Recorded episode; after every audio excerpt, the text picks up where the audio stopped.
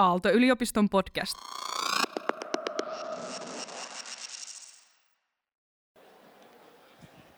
Okei, hyvät ystävät, tervetuloa. Filosofia systeemiajattelu jälleen käynnistymässä ja meillä on rakkaudellisuus tällä kertaa teemana. Tuossa ovella äsken, niin, niin, niin tuota, mua ennakolta ehkä pikkasen jännitti se, kun Pipsa oli erittäin vahvoin äänensävöin niin, niin määrännyt mut äh, halauskieltoon.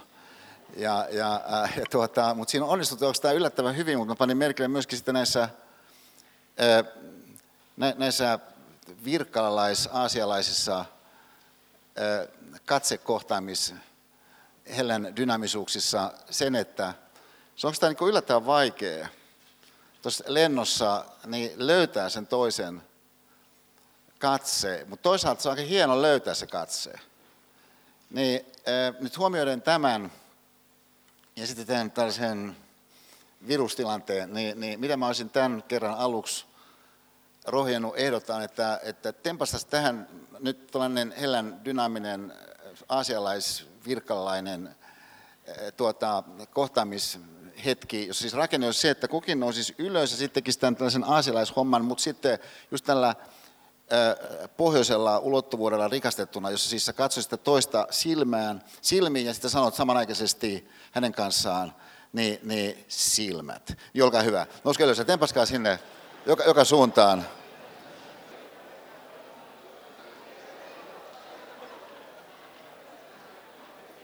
No, noin, kiitos hyvät ystävät. Noin rakenteellisesti, niin mitä mä tällä kertaa ehkä tässä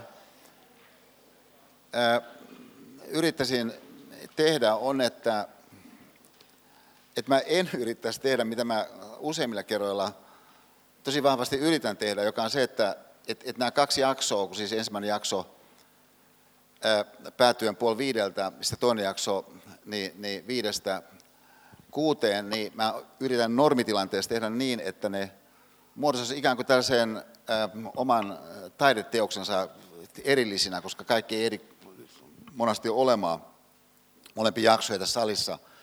Mutta tällä kertaa mä ehkä ajattelen enemmän kuin tavallisesti niin näitä kahta jaksoa niin jollakin tavalla toisessa yhteydessä enemmän. Ja, ja et, et sen takia, jos kävisi niin, että et voit olla ainoastaan ensimmäisen jakso, niin toivon, että sä kuitenkin katsoisit sen, sen, sen toisen jakson, mutta se tavallaan jää kesken. Ehkä enemmän kuin toisella kerralla. Tämä, miten mä tässä nyt yritän esiin hahmottaa lähtee liikkeelle oikeastaan nyt tämä meidän tarkastelu tämmöisestä tilanteesta,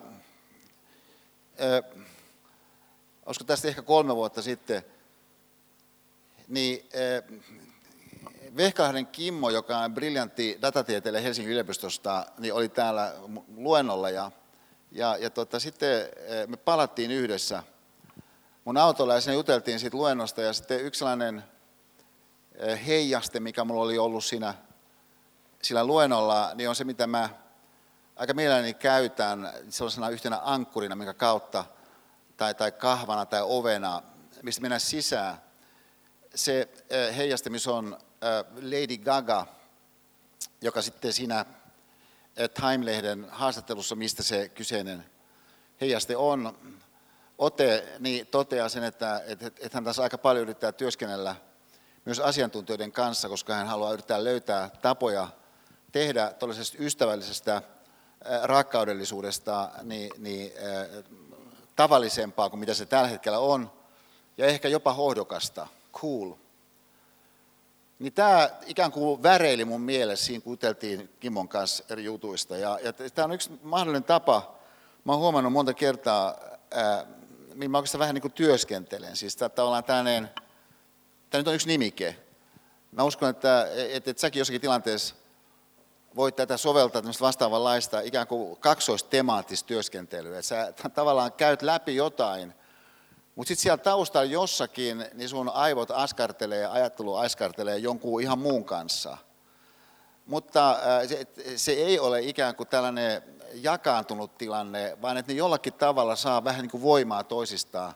Samassa mielessä, kun se joku kitarasoolo voi saada siitä jostakin bassokulusta, ylipäätänsä jostakin kompista – niin, niin, niin jotakin rikastetta. Niin, niin tavallaan tällainen ajatus siitä bassokulusta, niin siellä takana jossain tämä Lady Gagan ajatus ystävällisestä rakkaudellisuudesta, sitten yhtäkkiä pulpahtikin mulle pintaan siinä, kun Kimmon kanssa keskusteltiin, niin, niin tämmöisenä johtopäätöksenä, että kun mä oikeastaan aika selvästi tiedostanut tässä jo pitkän aikaa sen, että mä en oikeastaan uskalla tuota rakkauden teemaa ottaa tarkasteluun. Siis rakkauden teema on, että se on liian iso mulle.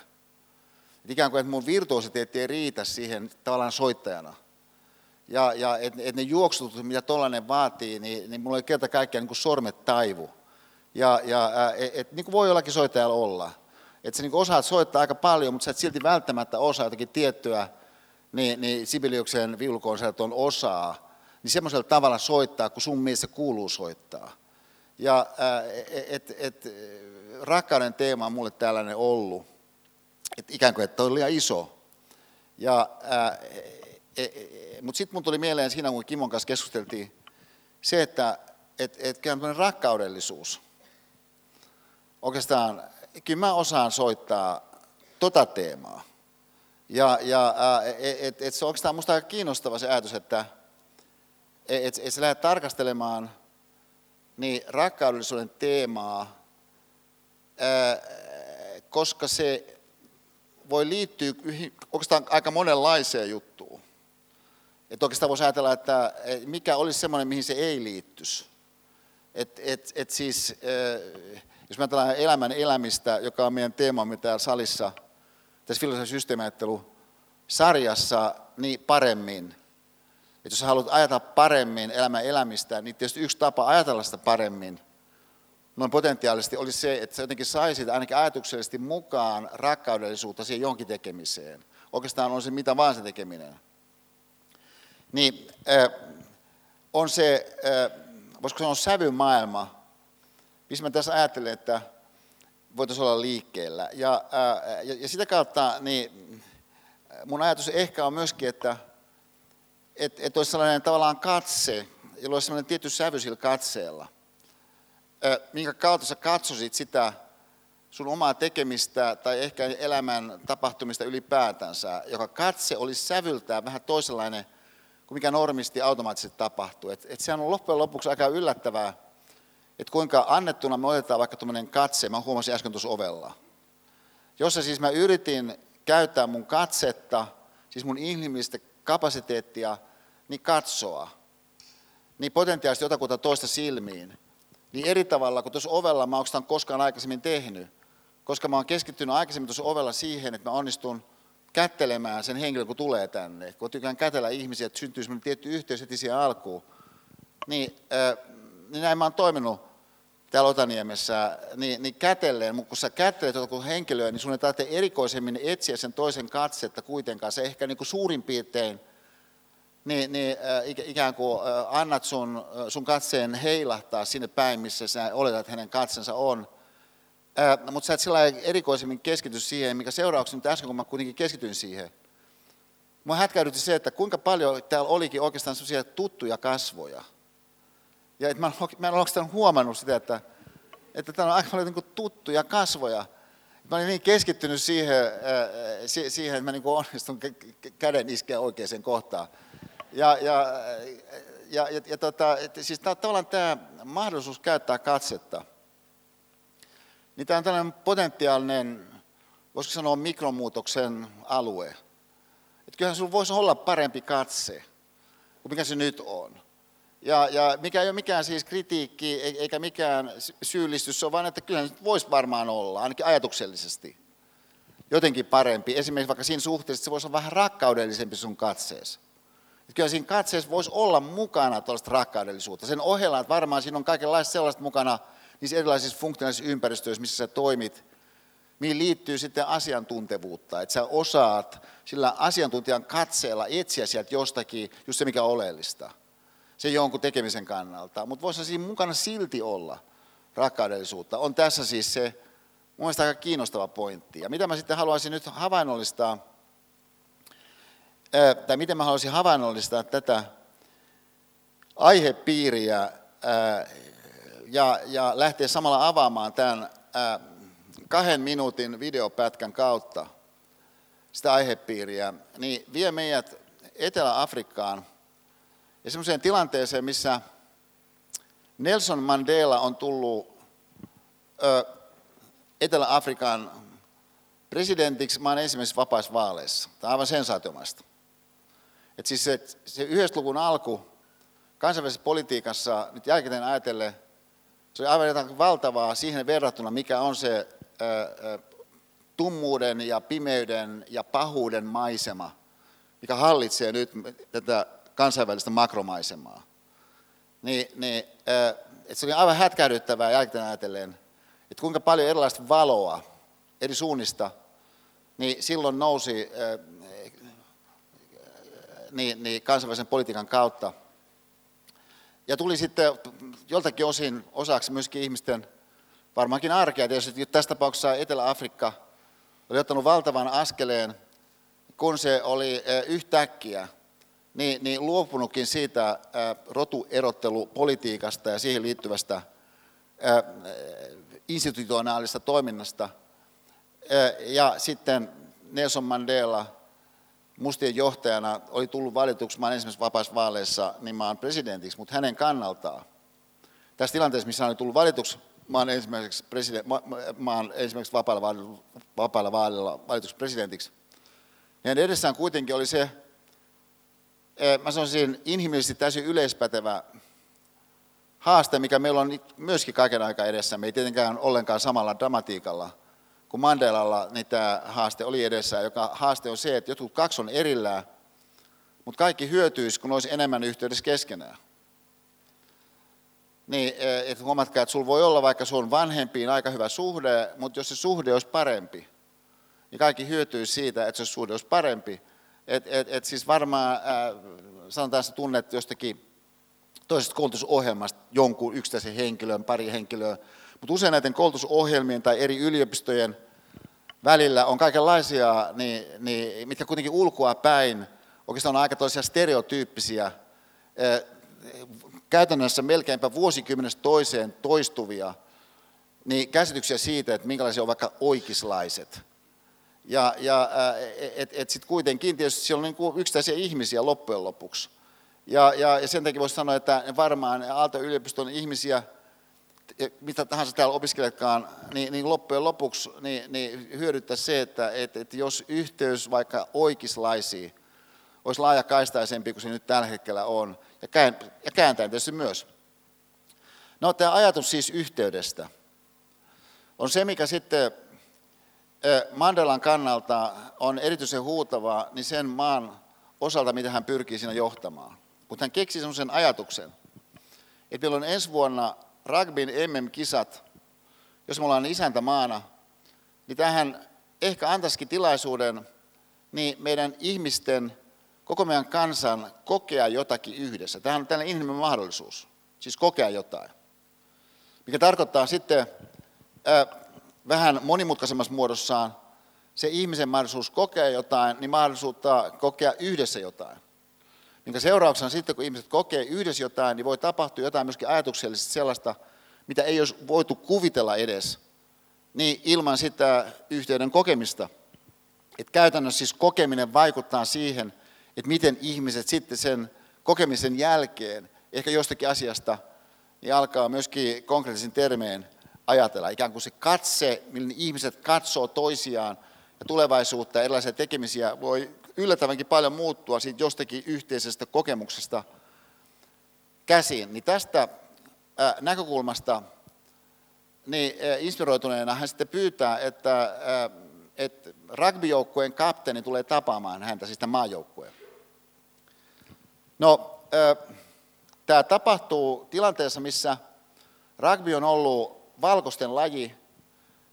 Ja siinä mielessä niin se ei ole mitenkään niin kuin ilmeistä, että, että, että musta presidentti nyt olisi kiinnostunut rugbysta. Ja, ja, äh, mutta joku silti saattaa tietysti olla. Että hän saattaa jopa tehdä niin, että hän antaa tietyn signaalin, vaikka pistämällä niin, niin rugbyjoukkueen äh, lippalakin päähänsä niin, niin omille kannattajilleen. Tämmöisenä eleenä. Äh, mutta tämä rugbyjoukkueen kapteeni, joka tulee sinne tapaamaan Mandelaa, on aika ymmärrettävästikin ehkä melko varautunut. Ja monta kertaa tämmöisissä fyysisissä lajeissa niin nämä kapteenityypit on muutenkin tietyllä tavalla niin introvertteja. Että et siinä on semmoinen tietynlainen sisältä nouseva, ihan valtava niin, niin integriteetin säteily, jonka takia he on siinä roolissa, mikä heillä on, eikä ainoastaan, että he olisivat erinomaisia pelaajia esimerkiksi. Niin tämä François Pinard-niminen pelaaja, jota Matt Damon tässä elokuvassa, mihin me mennään hetken päästä sisään, tosi onnistuneesti näyttelee. Kysymys on siis Clint Eastwoodin ohjaus, Invictus on sen elokuvan nimi. Morgan Freeman näyttelee briljantisti niin Nelson Mandelan rooli. Me tiedetään, että tällainen kohtaminen on tapahtunut. Me tiedetään, että nämä henkilöhahmot on aika lailla sellaisia kuin miksi ne tässä kahden minuutin episodissa, mihin me nyt sukelletaan, niin millaisena he siinä tulevat meille koettavaksi. Niin katsotaan tämä pikku pätkä.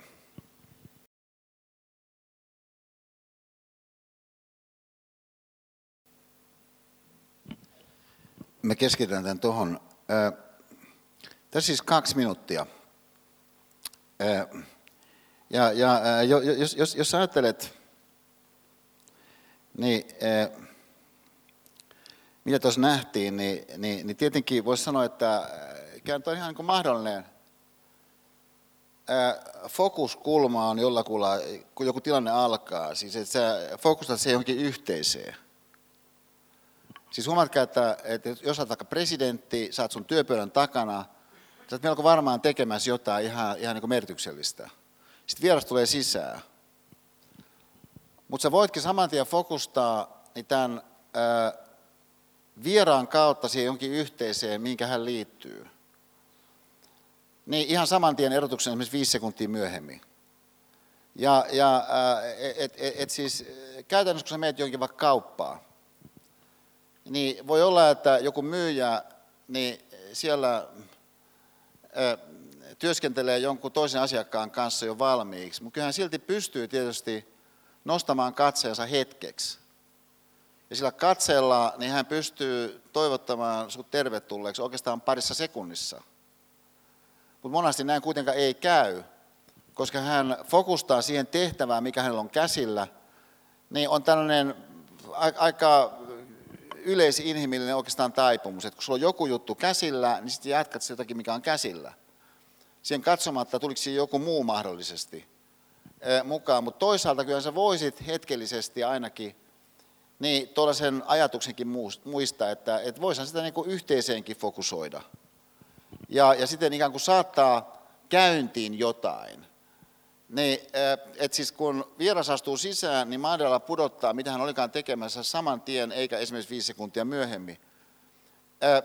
On tällainen, minusta aika kiinnostava elementti tässä, samoin kuin se, että hän saman tien lähtee vahvistamaan toisen arvoa kokemuksellisesti. Et huomatkaa, että kun joku henkilö on vaikka jonkun maajoukkueen kapteeni, niin varmaan hän tietää oman arvonsa.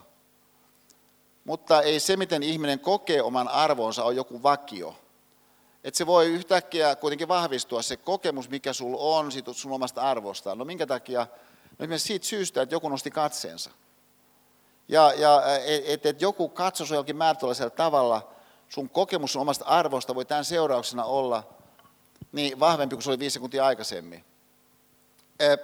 Edelleen voi olla niin, että et, et, et toinen lähtee ikään kuin kiiruhtamaan ystävällisesti kohti sinua. No, Mandela on tässä aika iäkäs herra, niin, niin, mutta hän ei peittele sitä omaa ikäänsä, ei, ei peittele omaa kömpelyyttään, vaan päinvastoin hän antaa sen näkyä, että hän on innostunut siitä, että, että tällainen vieras nyt tuli. Ja ikään kuin yrittää kiirehtiä sieltä kohtaamaan niin tämä vieras yli puolivälin. Et kun mulla on kunnia tuntea presidentti Ahtisaari, niin, niin, äh, niin tämä piirre mä koen hänestä oikeastaan aina kun me tavataan, että hän ikään kuin pyrkii kohtaamaan sen toisen yli puolivälin. Ja, ja äh, no nykyisin kun hän ei kovin sutjakkaasti fyysisessä mielessä liiku, hän usein tekee sen sillä tavalla, että hän niin kuin tavallaan vetää kätensä tänne niin kuin taakse, tämä oli ennen koronavirusta, jolla voitiin vielä kätellä, niin, niin hän veti, vetää kädeltä niin kuin tavallaan taakse ja sitten ottaa niin kuin, niin kuin vauhtia siihen.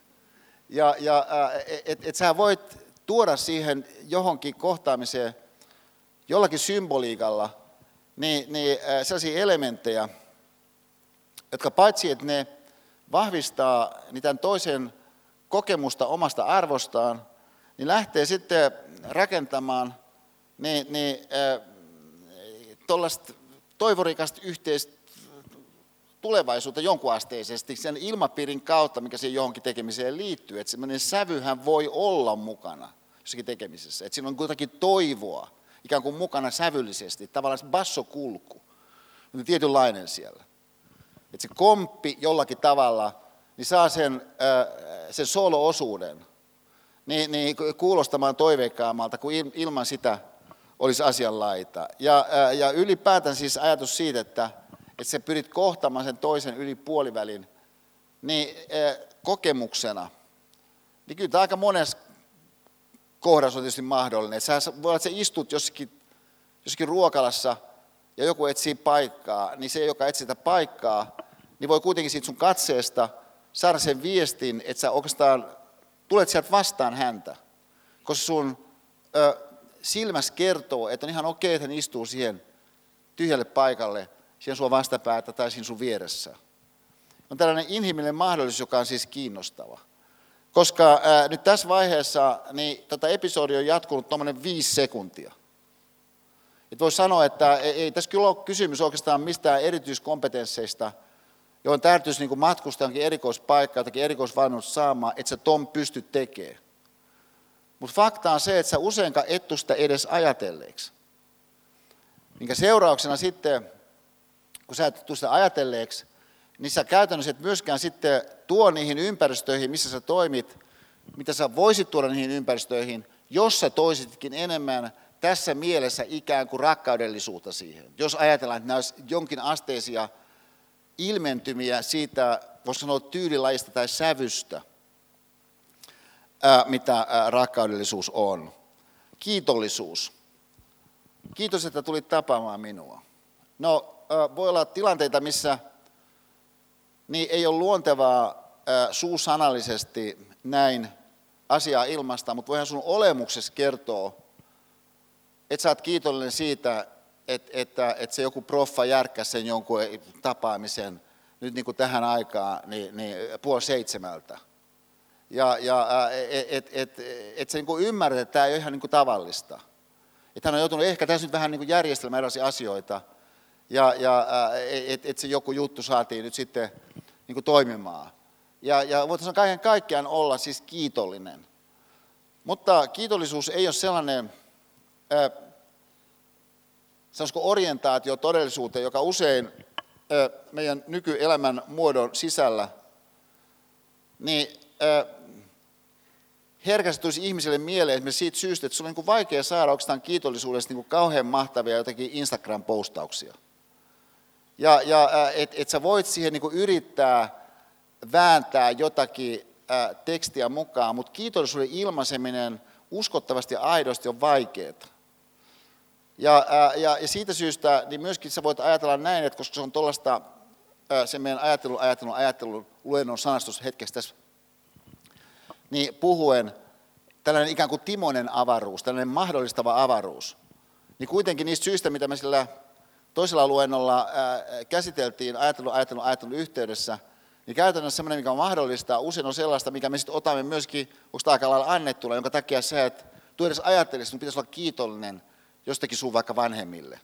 Ja, ja, ja, ja, ja, ja siis, että, että tavallaan se vaan ikään kuin on osa sun olemista, mistä käsin sä ajattelet, että kuuluukin saada olla liikkeellä. Että et, niin tavallaan sellainen ää, turvallisuuden tunne, missä elät joka päivä, onko sitä niin aika annettua. Ei sun täytyy olla kiitollinen tuosta. Ja tästä syystä saat, mielessä myöskin saat sitten kiukutella, niin kaikenlaisilla, niin, niin aika lailla oikeastaan niin kuin lapsellisillakin tavoilla. Koska jos sä olisit kiitollinen, sä näkisit siihen laajempaan kokonaisuuteen suhteessa mihinkä, sä oot ihan tosi pieni. Tosiasiallisesti. Mutta sun ei tarvitse siihen ajatukseen lähteä mukaan, edes niiltä osin, että sä lähtisit kiinnostuksen kautta vähän katselee, mikä tämä keissi on, on laajemmin katsoen. Mutta et se silti voi kiistää sitä, että se voisi olla nykyistä kiinnostuneempi olemaan kiinnostunut. Tämä on sellainen teema, mitä minulla on ollut kunnia pitää monta vuotta niin, niin, Aalto-yliopiston eri korkeakouluissa orientaation viikolla, sellainen lyhyt esitys, niin mä oon yrittänyt aika monta kertaa tuoda esiin siis tämän pointin, että kun nyt joku aloittaa Aalto-yliopistossa opintonsa ja missä tahansa suuntautumisvaihtoehdossa tapahtuukaan, missä tahansa koulussa sitten toteutuukaan, niin kyllähän käytännössä kuitenkin sun elämässä tulee muotoutumaan seuraavat viisi vuotta ja sen jälkeen erilaiseksi, jossa onnistut olemaan kiinnostunut, olemaan kiinnostunut. Ehdotuksena, että sä vaat, oot, ainoastaan olet kiinnostunut jostakin sellaisesta, minkä sä oot ikään kuin ennakolta tai lukioikäisenä, niin lyönyt lukkoon, että nämä on niitä asioita, mikä on kiinnostavia. Ja minkä nähden sitten sä lähdet hakemaan niin inputtia jostain esimerkiksi vaikka koulutusohjelmasta. Mitenkään nyt sitäkään väheksymättä, mutta tosiasia on se, että totta kai on kapasiteettia ihan dramaattisesti enempää, mutta se kiinnostus olla kiinnostunut, niin on taas puolestaan sellainen katseen asia, mikä toisaalta voisi myöskin voimistua. Mutta mikä tässä meidän äskeisessä Mandela rugbykapteeni kohtaamistilanteessa näkyy siinä, että et, et, et Mandela saman tien kysyy tältä vieraltaan, että et, et miten, miten sun nilkka jakselee, että mä kuulin, että et, et, että sä vähän loukasit sen. Huomatkaa, mä kuulin, että.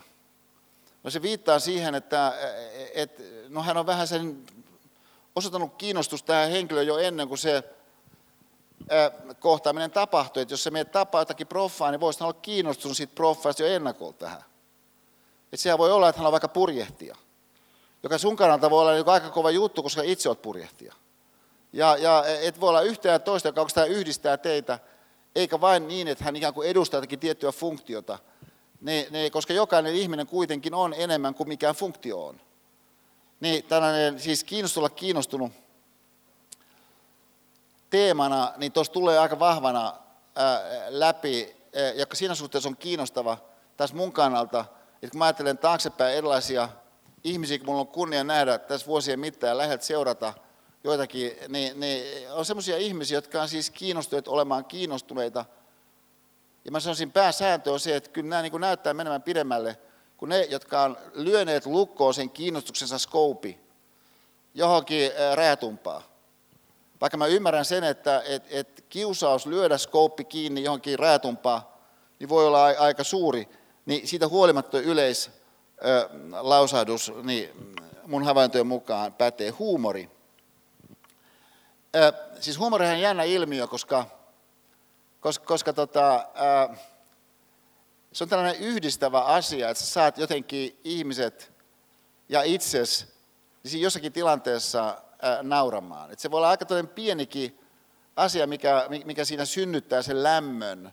Se on se melkein fysiologisen yhdistyksen, yhteyden, mikä siihen sisältyy, kun se joku laukasu avaa sen, sen, sen, sen tilanteen. Ja, ja kun tuossa mainitsin presidentti Ahtisaaren, niin ehkä mä kerron seuraavan pienen esimerkin tästä ilmiöstä, koska hän mulle ilmentää tosi paljon sitä, mitä Mandela tässä äskeisessä pätkässä ilmensi. Niin, yksi meidän yhteinen ystävä niin täytti 50 vuotta ja hänen juhlansa oli kiasmassa.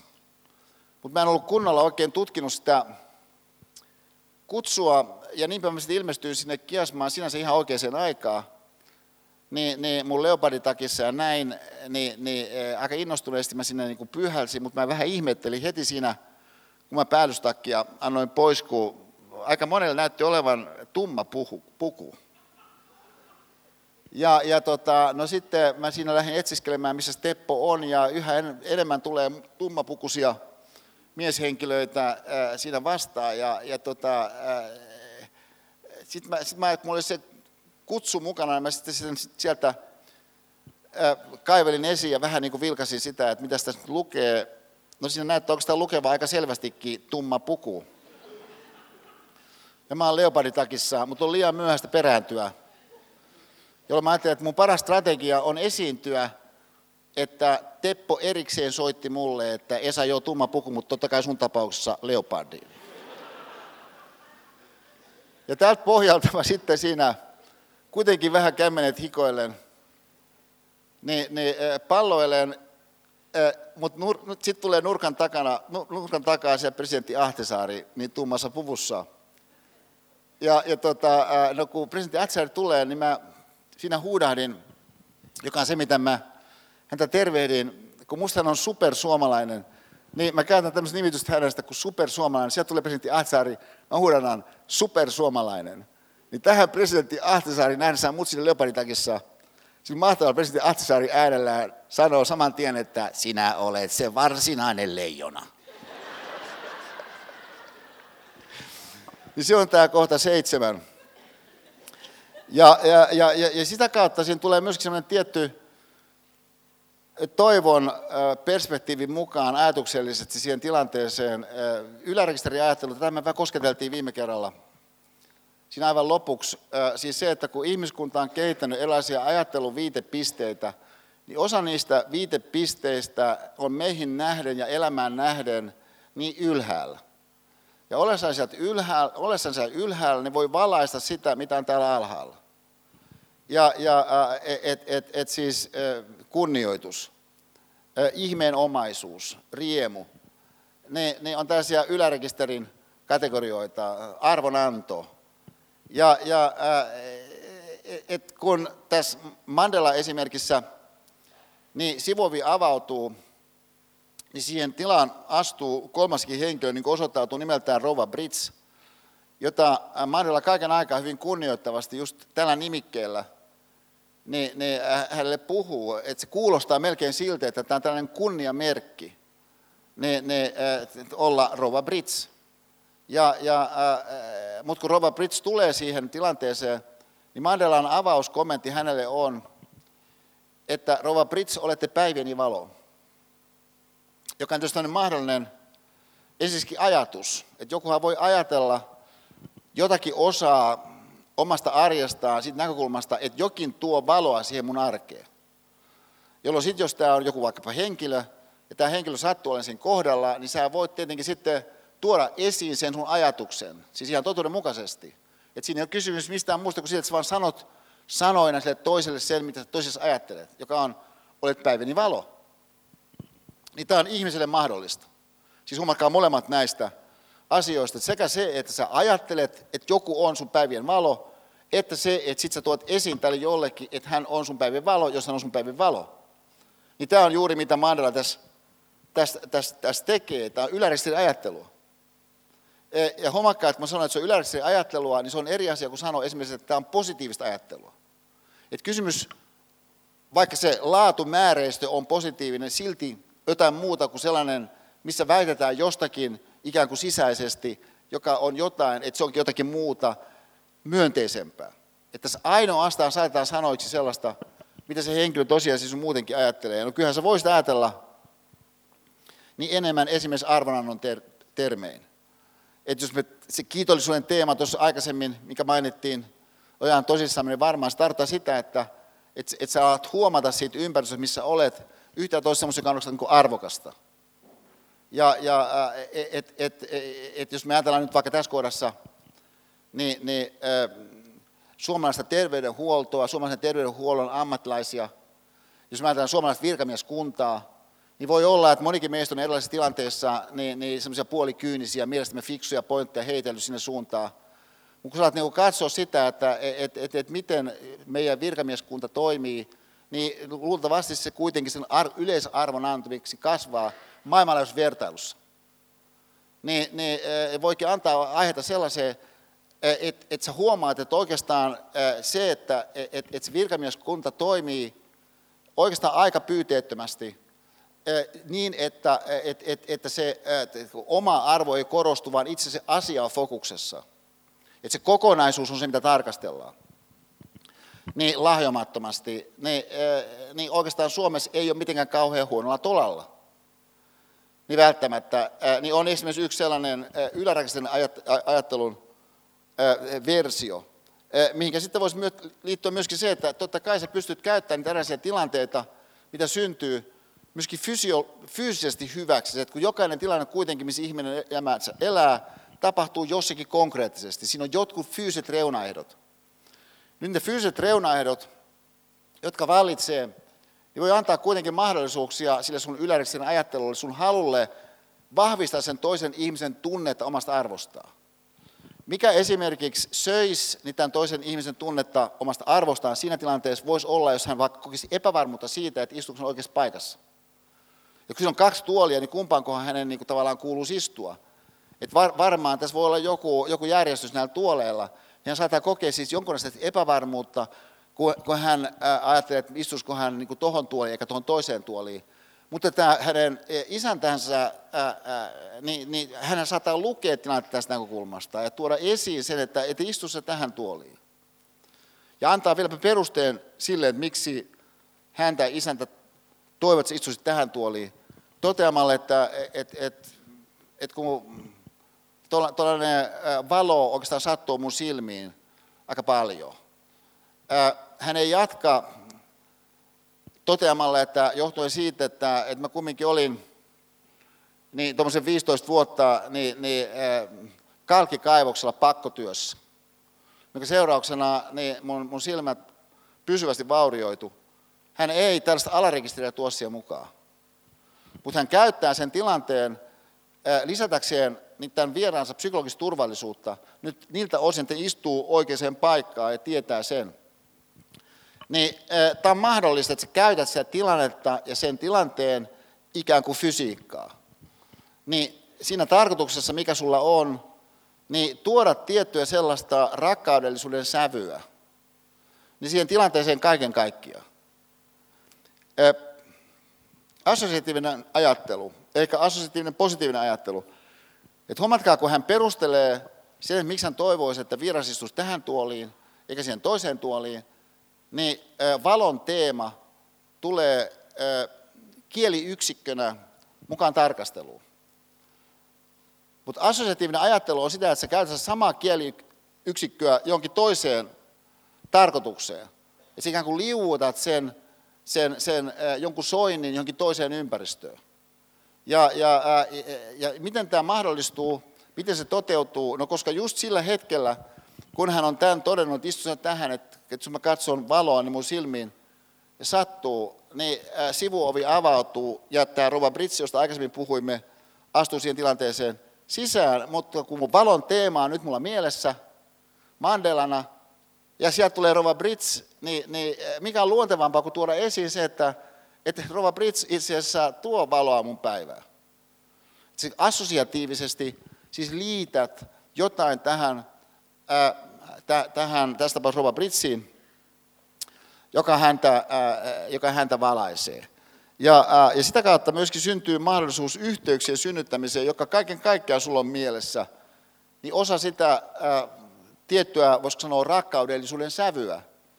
Missä sä niin kuin ylipäänsä ajattelet, että on niin kuin fiksu olla liikkeellä. Et, et jos sä oot joku presidentti, ei sulla ole mitään erityistä pakkoa jotakuta kansallistia esitellä jollekin sun VIP-vieraalle. Mutta toisaalta, miksi se nyt sitä tekisi tässä? Ja, ja et, et saman tienhän toi tässä tapahtuu. Ja et, et, et, kun sä teet jotain, niin voit sä jotain muuta myös siinä yhteydessä tehdä. Et Mrs. Brits, this is François Pinard, Captain Springboks. Ja huomakkaa myöskin tämä muoto tällä, äh, tällä esittelyllä, että et, tota, äh, silloin kun Pipsa lensi Finnairilla, niin, niin, niin äh, kerran seuraava tilanne tapahtui, että et, tota, Pipsa mainitsi siinä, kun keskusteltiin, niin tämmöisen cabin OK-ilmoituksen. Sitten osoittautui, että tämmöinen cabin OK-ilmoitus niin matkustamosta vastaavan lentoimäntän Purserin tyypillisessä tapauksessa niin, tulee tehdä niin, niin, kapteenille. Ja että et hän on varmistanut, että matkustamo on ok, ja tämä sitten ilmoitetaan kapteenille lauseella cabin ok, jotta sitten kapteeni voi jatkaa sitä lentoon lähtövalmisteluja. Et se on osa sitä lentoon lähtö checklistaa, niin ohjaamon kannalta. Niin Pipsa sanoi, että se on jännä juttu kyllä, että, että kun hän antaa niin tuon cabin OK-ilmoituksen, niin siinä on tietty ero, että jos hän sanoo, että cabin OK, erotuksena esimerkiksi, että kapteeni Hämäläinen, cabin OK. Ja, ja et, et huomatkaa, että et, et se kapteeni Hämäläinen, siis se on suomalainen tällainen Finskin kippari, ei se nyt niin kuin siitä omasta arvostaan mitään numeroa tee, mutta toisaalta hän nyt kyllä vastaa tästä koneesta. Ja, ja et, et, et, et siinä on niin tietty tällainen pointti, että, että, että, että sä niin tuot esiin myöskin äh, lausetasalla niin, äh, havaittavasti sen tosiasian, että yksi henkilö vastaa tästä koneesta ja saattaa henkilö. Tämä on niin aika hieno juttu kyllä, olla tässä koneessa sun kanssa. Niin on siis tämä yhteyksien synnyttämisen yhteydessä tapahtuva niin toisen arvon vahvistumisen kokemus sen toisen kannalta semmoisella konstilla, jossa kyllä sulla on ö, mikromuutostilaa. Ö, edelleen sitten, kun Rova Brits kysyy täältä kysyy presidentiltä, että, että, että kaadanko mä teen tässä valmiiksi, niin hän vastaa, että, että, että no, no, I prefer to do it myself. Hyvin sillä sekin ystävällisesti. Ja mä mieluummin teen sen itse. Ja miksi hän haluaa tehdä sen itse? No siitä syystä, kun tässä ei oikeastaan ei ole niinkään pointtina, että tässä juodaan teetä, että se ei niinkään pointtina, että, että, että kuppiin tulee teetä, vaan tässä on tällainen inhimillinen kokonaiskokemus kysymyksessä. Jos me tavoittelemme myöskin tiettyä ilmapiiriä, ja, ja mä tässä nyt muovaan sitä ilmapiiriä.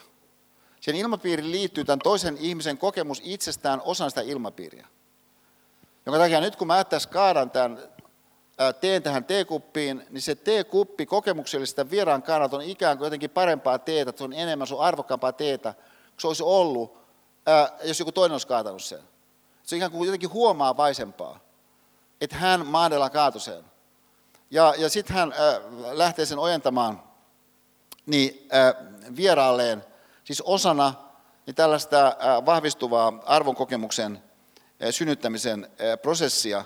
Äh, ja tämä kaikki sen jälkeen, kun hän on taas tälle Rova Britsille, tämä ehkä olisi pitänyt olla tuossa edellisessä, ennen tätä, no, nyt kun mä ajattelen, niin, niin äh, lineaarisesti – niin, niin hän oli jo aikaisemmin päättänyt sen tilanteen huomioivasti tämän Rova Britsin kannalta, thank you very much Mrs. Brits, e, ennen kuin hän, hän sitten siirtyy itse kaatamaan sitä, sitä teetä. Ja mielenkiintoisesti, kun hän ojentaa sen teekupin, niin se muodostaa tällaisen, mitä joskus kutsutaan rajapintaobjektiksi. Se on siis, se on siis fyysinen kappale, mutta se fyysinen kappale kantaa mukanaan tiettyä isompaa viestiä. Niin tietysti yhteydestä ja minkä ihminen kokee sillä hetkellä, kun meitä yhdistää, niin se rajapintaobjekti. Niin kun hän ojentaa tämän teekupin, minkä hän oli juuri täyttänyt tälle, tälle vieraalleen, niin, niin Mandela itse asiassa jättääkin sen siihen ilmaan, eikä saman tien anna sitä hänelle. Hän ikään kuin alleviivaa sitä yhteys, yhteyden kokemusta – ja äh, siinä tulee ikään kuin aksenttimerkintä, että, että tämä soitetaan painokkaasti. Kun hän sitten samalla sanoo, you have a very difficult job. Ja äh, tässä kohdassa sitten, kun hän tämän sanoo, you have a very difficult job, niin, niin, äh, niin, niin äh, välittyy myöskin niin se äh, tosissaan ottavuus, mikä hänellä Mandelalla tähän vieraansa nähden on. Että hän ottaa tämän toisen tosissaan. Ja huomatkaa, että yksi semmoinen elementti, mikä luultavasti pidättelee meitä kiinnostuksen osoittamisessa, on se, että se joku, johon nähden me osoitetaan mahdollisesti kiinnostusta, ei koe, että se meidän kiinnostuksen osoittaminen on aitoa kiinnostuksen osoittamista. Ja näin ollen hän sitten kokee se oikeastaan vähän niin kuin kiusallisena. Ja, ja et jos ajatellaan vaikka, että et, et, tota, et, et sä matkaat Suomen Turkuun, sanotaan vaikka sun kummitädin kanssa, ja, ja, joka asuu Naantalissa. Ja sitten hän on ostanut teille liput niin, niin, niin sanotun ekstra-luokkaa. Ja sitten kun te menette sinne ekstra-luokkaan sun kumiterin kanssa ja istut siihen oikein ehkä niin kuin neljän hengen paikalle, kun hän ajatus olisi, että niin näette toisenne siinä niin kuin vastakkain, mutta tämä on niin hieno hetki hänellä niin, niin olla kummipoikansa kummityttärensä kanssa liikkeellä, niin, niin siihen samaan neljän hengen ryhmään tuleekin Saku Koivu. Ja istuu siihen, ja, ja no tämä sun kummitäti on mahtava tyyppi, että, että hän on just sellainen, joka, joka on kaikenlaisesti kiinnostunut, ja joka niin on aidosti kiinnostunut. Hän saa siinä semmoisen aika mainion pikku keskustelun aikaa niin, niin, äh, Saku Koivun kanssa, ja, ja, ja tota, äh, joka on tällainen niin tosissaan oleva henkilö kaiken kaikkiaan. Ja, ja, äh, ja sä ehkä sitten jollakin tavalla pääset mukaan myöskin siihen kiinnostuksen osoittamiseen äh, hetkeen sun, äh, sun, sun kummitädin tällä avauksella. Ja, ja, äh, ja, ja, tota, äh, ja sitten saat sinne sanottua hänelle ehkä Sahu Koivolle vaikka, että et, et, tota, yhden luennon, kun mä tässä olin äskettäin, niin siinä oli yksi sellainen esimerkki, joka liittyy urheiluun ja, ja niin kuin johtamiseen niin kuin urheilun yhteydessä. Että et, Saku, sä oot itse ollut Montreal Canadiensin kapteeni, että et, et, et sä oot yksi siis arvostetuimpia varmaankin kapteeneja, mitä niin kuin jääkiekossa Suomen niin kuin historiassa ylipäänsä on ollut. Niin, niin mikä sä sanoisit, että olisi, on niin kuin keskeistä niin kuin on kapteenina jääkiekkojoukkueessa? Et, et, mikä on niin sun tällainen johtamisfilosofia? Niin äh, voi synnyttää siihen tilanteeseen sellaista, minkä sisällä Saku Koivu, jonka ihan mielellään puhuu, koska hän aistii sun kiinnostuksen. Että siis jokainen stara haluaa niin, niin jakaa siitä, mitä he ovat kokeneet, mutta he ei niin välttämättä halua sitä tehdä, jos he aistii, että toinen on ihan pinnallisesti siinä heittelemässä jotain. Et siis jos mä ajattelen mun koko yliopistouraa ja kuinka monta kertaa joku olisi tullut mun luokse ja sanonut vaikka lauseen, että, että Esa, että, että sä pidät paljon esityksiä ja edelleenkin, ja sä oot pitänyt koko sun elämän ajan paljon esityksiä, niin, niin et, vo, vo, voinko mä kysyä, että, että, että miten, miten sä valmistaudut tämmöiseen luentoon? Niin, että mä aisisin tämän henkilön tosissaan. Että huomakkaa, jokuhan voi jossakin junassa heittää mulle jonkun kysymyksen, no kyllä mä nyt siihen ystävällisesti haluan vastata, ja kiva se on ihmisten kanssa keskustella. Mutta se, että joku on aidosti kiinnostunut jostain, mitä mä rakastan, niin kyllä mä voin avata kuinka paljon vaan sitä asiaa, mutta se edellyttää sen, että sä oot tosissasi. Mutta useimmat ei ole tosissaan. Ja siitä syystä niin, niin se koko tilanne ei lähde käyntiin, mutta Mandela tästä tilanteessa on tosissaan. Ja huomakkaa, se tilanne on jatkunut yhden minuutin tässä vaiheessa. Mutta sä pystyt synnyttämään toisessa ihmisessä tunteen siitä, että saatat hänet tosissas. Ja varsinkin, jos sä oot jo aikaisessa vaiheessa lähtenyt kehittämään itseäsi ihmisenä olemaan semmoinen ihminen, joka on tosissaan toisten ihmisten suhteen ja itse elämän suhteen. Erittäin kiinnostava, tavallaan osa teema. Mä hetkeksi tähän pysähdyn vähän syvemmin. Syntyy just tässä äskeisessä tilanteessa, missä Mandela ojentaa T-kupin rugbykapteenille ja sitten jäädyttää sen tilanteen tai pysäyttää sen tilanteen, eikä heti anna sen, sen, sen T-kupin siirtyä niin, niin vieraalleen, koska hän haluaa alleviivata sitä lausetta, you have a very difficult job. Niin rabbi kapteeni väärin ymmärtää tämän lauseen. Että et hän on vähän hämmentynyt siinä just sen väärin ymmärryksen johdosta, koska hän luulee Mandela viittaavan omaan siviilihommaansa, kun hänellä on pikku trading business. Mutta ei se ole mikään kauhean kummanen juttu. Niin sen takia hän on niin kuin hämmentynyt, että miksi Mandela alleviivaa, you have a very difficult job. Mutta Mandela esiintyi ikään kuin hän olisi kuullut sitä. Että hän vaan toistaa siinä Captain of the Springboks a very difficult job. Hän ei jää kiinni pintapuutteisiin. Nyt me ollaan tosi tärkeässä kohdassa, siis avainsana tässä pintapuute.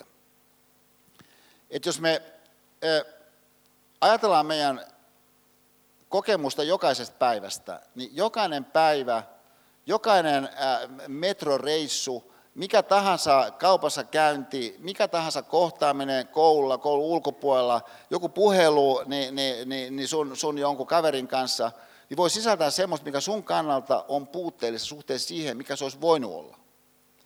Niiltä osin, mitä se toinen sulle antaa. Et siis joka päivä voi olla erilaisia syitä ajatella, että jokin asia voisi olla joltakin osin Suomessa paremmin kuin nyt sitten de facto on. Et siis sun kannalta on erilaisia puutteita niin kuin huutavalla tavalla. Ja, ja, ja, ja siis sanotaan vaikka siinä sun koulutusohjelmassa, joka tietenkin voisi olla joiltakin osin oleellisesti parempi kuin nyt se tällä hetkellä on. No nyt sitten kun kysytään, että no ne erilaiset puutteet, mitä sä koet, niin onko niin, että kaikki nämä puutteet, mitä sä koet, niin on tarkemminkin ajatellen todellisia puutteita? Vai onko mahdollista, että osa niistä puutteista, mitä sä koet, että on puutteita, oikeastaan tarkemmin ajatellen ei ole mitään puutteita ollenkaan? Tai ainakaan mitään semmoista, mitä pitäisi oikeastaan, että kannattaisi ajatella sen ihmeen, on ihan pintapuutteet. Se on niin ihan pikkujuttu. Että et, et joku toinenkin tapa hoitaa sama asia itse asiassa on. Että et se, että se eh, joku, joku, joku, joku niin kuin jono on niin kuin vähän niin kuin pitkä siinä jossakin, ää, kun sä meet johonkin niin kuin alvariin, niin onko se nyt niin kuin kauhean iso puute loppujen lopuksi? Ja, ja ää, tavallaan niin kuin teema. Et, et siis kun, äh, anteeksi tämä tämmöinen pieni sivuhyppi, mutta tulee vaan mieleen, kun Hesarissa on semmoinen juttu, siis mä itse olen ihailu Amerikkaa tosi paljon. Ja, ja nyt fantastisia aikoja, kun mä olin siellä ASA-stipendiaattina, niin UCLAissa, se oli ihan, ihan loistavaa nuorena tohtorina 70-luvun lopussa. Sitten mä olin University of Texas Austinissa, sekin oli aivan, aivan fantastista. Mutta siis Hesarissa oli tämmöinen juttu niin, niin, Amerikan suomalaisista, että mikä on niin Amerikassa niin paremmin. Niin yksi henkilö toi esiin sen, että siellä on isommat parkkiruudut. Ja, ja äh, niin, niin okei, tietysti toikin on yksi tällainen mahdollinen puute, minkä sä voit kokea jossakin Stokkan herkkuun, kun sä menet jollakin niin kuin, Porschen maasturilla. Ja, ja, ja, ja eh, ehkä just tämmöisessä kelissä, kato val, valtavat haasteet kelinkin suhteen. Että niin kuin räkkä, räntää sataa. Tyypillistä Suomea. Ja, ja, äh, niin, äh, Mutta siis vakavasti puhuen, jos ajattelet, että mitä ihminen voi tehdä omalla reflektiivisella kapasiteetillaan, siis omalla asioita harkitsevalla kyvykkyydellään, joka on se, mitä me tässä pyrimme tässä salissa harjoittamaan. Siis ei koske jotakin tiettyjä teemoja tai tiettyjä ongelmia, vaan kaiken kaikkiaan. Niin yksi semmoinen kokonaisaihepiiristö, mihinkä se sun pohtiva kapasiteetti voisi sitten kohdistaa muskeleita, niin on se kysymys, että, että onkohan kaikki ne asiat, mistä mä koen puutetta, niin, niin oikeita puutteita, vai onko ne mahdollisesti ainakin osittain pintapuutteita? Koska mun veikkaus on se, että sä toteamaan, että aika monet niistä on pintapuutteita. Toisaalta, jos sä taas onnistut toteamaan jostakin niistä asioista, mitkä sua oikeastaan kokemuksellisesti häiritsee mahdollisesti yllättävänkin paljon, että ne loppujen on pintapuutteita, niin kenties sitten syntyy tilaa sille, mitä me kutsuimme aluksi rakkaudellisuudeksi. Koska tietysti on niin vaikea kokea siis kokea rakkaudellisuutta kauhean paljon, jos se koko ajan koe kaikenlaista puutetta kaikenlaisesta, mitä siinä ympärillä on. Et, et siis kaiken kaikkiaan rakkaudellisuuteen liittyy jokin sellainen ö, yhteydessä olevuuden kautta syntyvä ö, kokonaisuuden yhteys. Joten sitten lähtökohtaisesti se nakertavuus, mikä, mikä liittyy niihin sellaisiin ö, pikkuleukoihin, mikä, mikä tuommoinen puutteen kokemus jostakin on, kun jotakin tietynlaista maitoa ei ole saatavilla, niin jossakin niin tietyssä paikassa, niin, niin, tai sun latte on vähän niin kuin, ei ole tarpeeksi kuumaa, niin, niin, äh, niin äh, syntyy. Niin, siis tästä näkökulmasta niin se kiinnostava elementti mun kannalta oikeastaan tiivistyi siihen kokemukseen, niin kuusi vuotta sitten, kun nyt vaan mä muistutan sen yleisasetelman, mutta mä en mene sen yksityiskohtiin nyt tässä kohdassa enemmän, kun mut yritettiin siis murhata. Niin tuossa Diponin ulkopuolella. Ja, ja että se siis ei ollut niin, että joku heiluu puukon kanssa ja sitten randomisti Esa Saarinen sattui paikalle, huonoksi onneksi se kaveri osui Esa Saarisen, ei näin.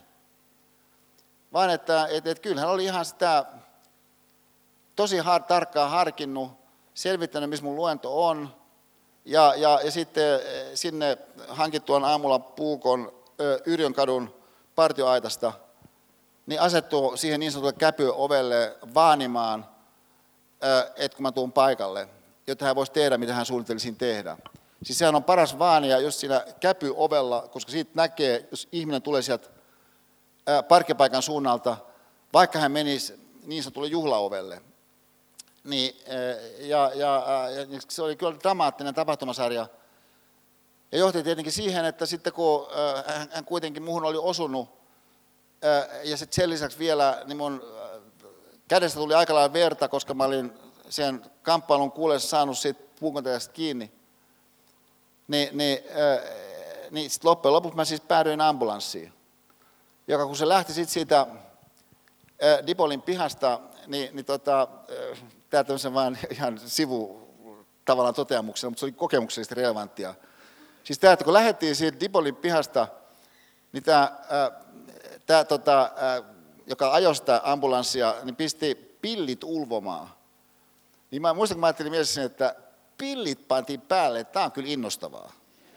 Ja, ja et, e, et, perhana, siis jos ajatellaan vaihtoehtoa sitä, että sen kerran kun joku yrittää murhata sut, se poistut paikalta ambulanssissa verta vuotavana, niin kyllä se olisi takaisku esteettisesti, jos pillit ei olisi päällä. Ja, ja, ja, tota, ja, ja huomioikaa jälleen siis tämä, että et, et, et siis varmaan jossakin Zürichissä on aivan fantastinen joku ensiapu poliklinikka.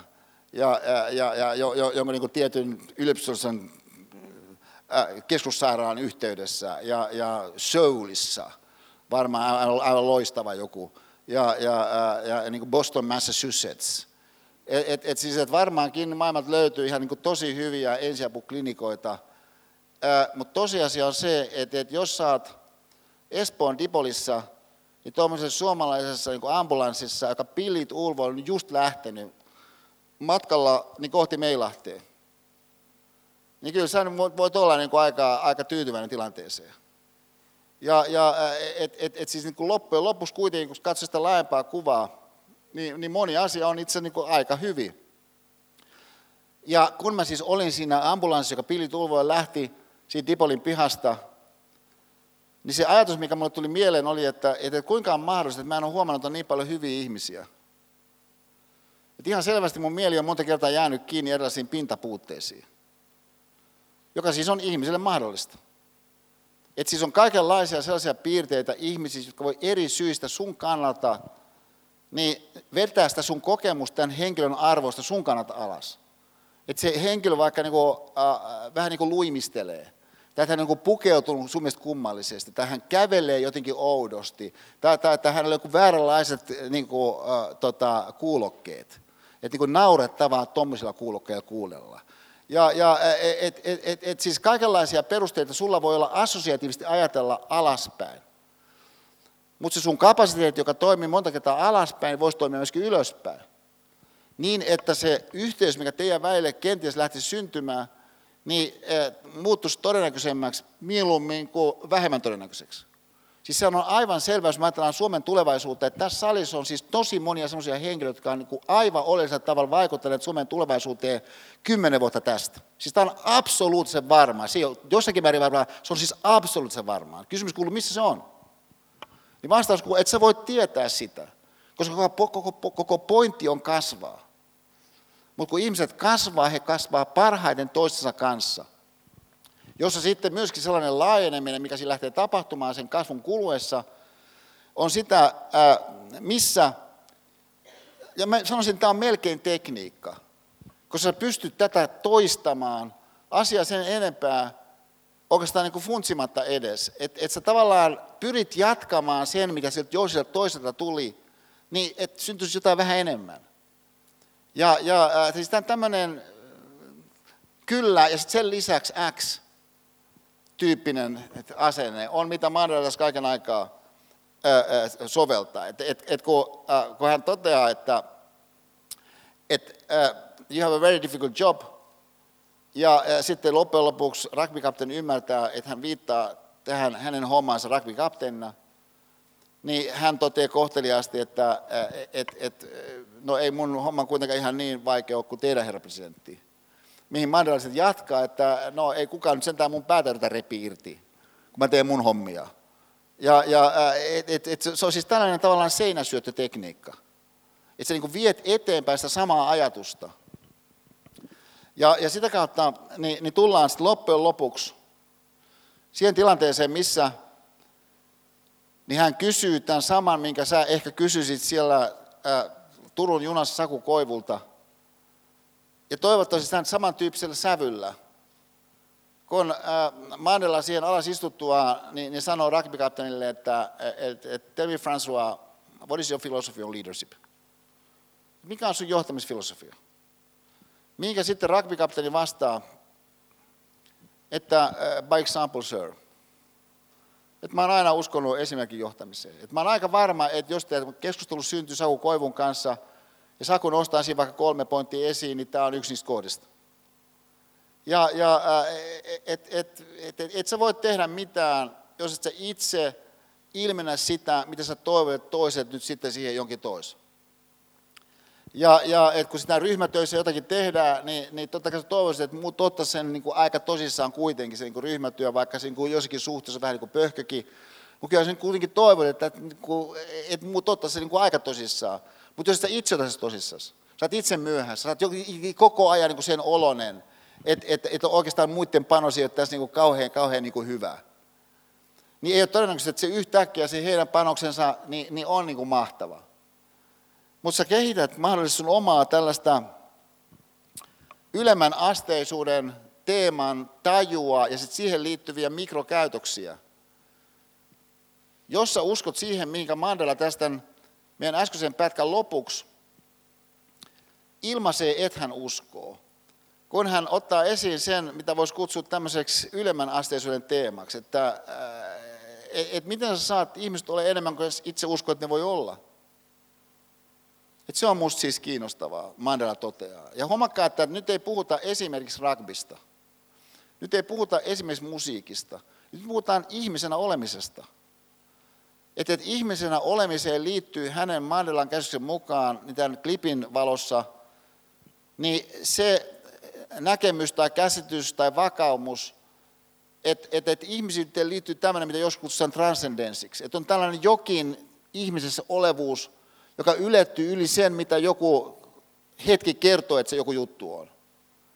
Ja, ja nyt kun he puhuu johtamisen yhteydessä tästä teemasta, niin, niin se sisältö, mikä sillä on, liittyy siihen, että miten sitten ihmiset vois olla kaiken kaikkiaan jossakin ryhmässä, jossakin joukkueessa esimerkiksi, niin ihan oleellisesti enemmän kuin mitä oikeastaan kukaan uskoo, että he voisi olla. On sellainen fundamentaali teema, johon nähden voisi sanoa, että no kyllähän toi voisi ajatella jonkun vaikka pienen maan kannalta aika niin kuin perustavakin teema. Et, et koska ää, jos sä oot pieni maa, niin silloin todennäköisesti että pystyy niin volyymilla oikeastaan missään kohdassa kauheasti ne ää, ratsastamaan. Mutta toisaalta ei sun pakko niin, niin ratsastaa volyymilla. Sä voit ratsastaa sille, että ne ihmiset, jotka osallistuu siihen johonkin juttuun, jollakin tavalla onnistuu osallistumaan siihen juttuun semmoisella sävyllä, että se sävy saa kunkin erikseen olemaan enemmän kuin mitä he olisivat olleet ilman sitä jotakin sävyä. Jos on tuonut, mikähän tuollaiselle sävyllä nyt sit voisi olla vaikka joku hyvä yleisnimike. Niin yksi mahdollinen yleisnimike semmoiselle sävylle, tämä on ihan niin yksi mahdollisuus, minimaalisesti on rakkaudellisuus. Että entäs ihmiset kokis toisistaan sen jonkun tekemisen yhteydessä, että, että, että toiset välittää tästä, mitä me ollaan tekemässä, että, että mä oon jollakin tavalla arvostettu osana tätä kokonaisuutta, että tässä on niin kuin hyväksyntä mukana, kun me menemme tässä jossakin asiassa nyt sitten kohti sitä jotakin niin kuin ehkä melkein mahdotonta. Niin on siis ihmiselle mahdollinen ajattelutapa. Ja jossa sitten, niin, niin, niin, niin se, se vastaus, kun Mandela lähtee itse siihen tilanteeseen tuomaan, niin on älyllisesti kiinnostava just siitä syystä, kun se on älyllisesti niin lattea se hänen vastauksensa. Tämä on älyllisesti kiinnostavaa, että hänen vastauksensa on älyllisesti niin lattea siitä syystä, koska yliopistollisessa ympäristössä me odotamme, että kaikki tärkeä on älyllisesti ihan tosi monimutkaista.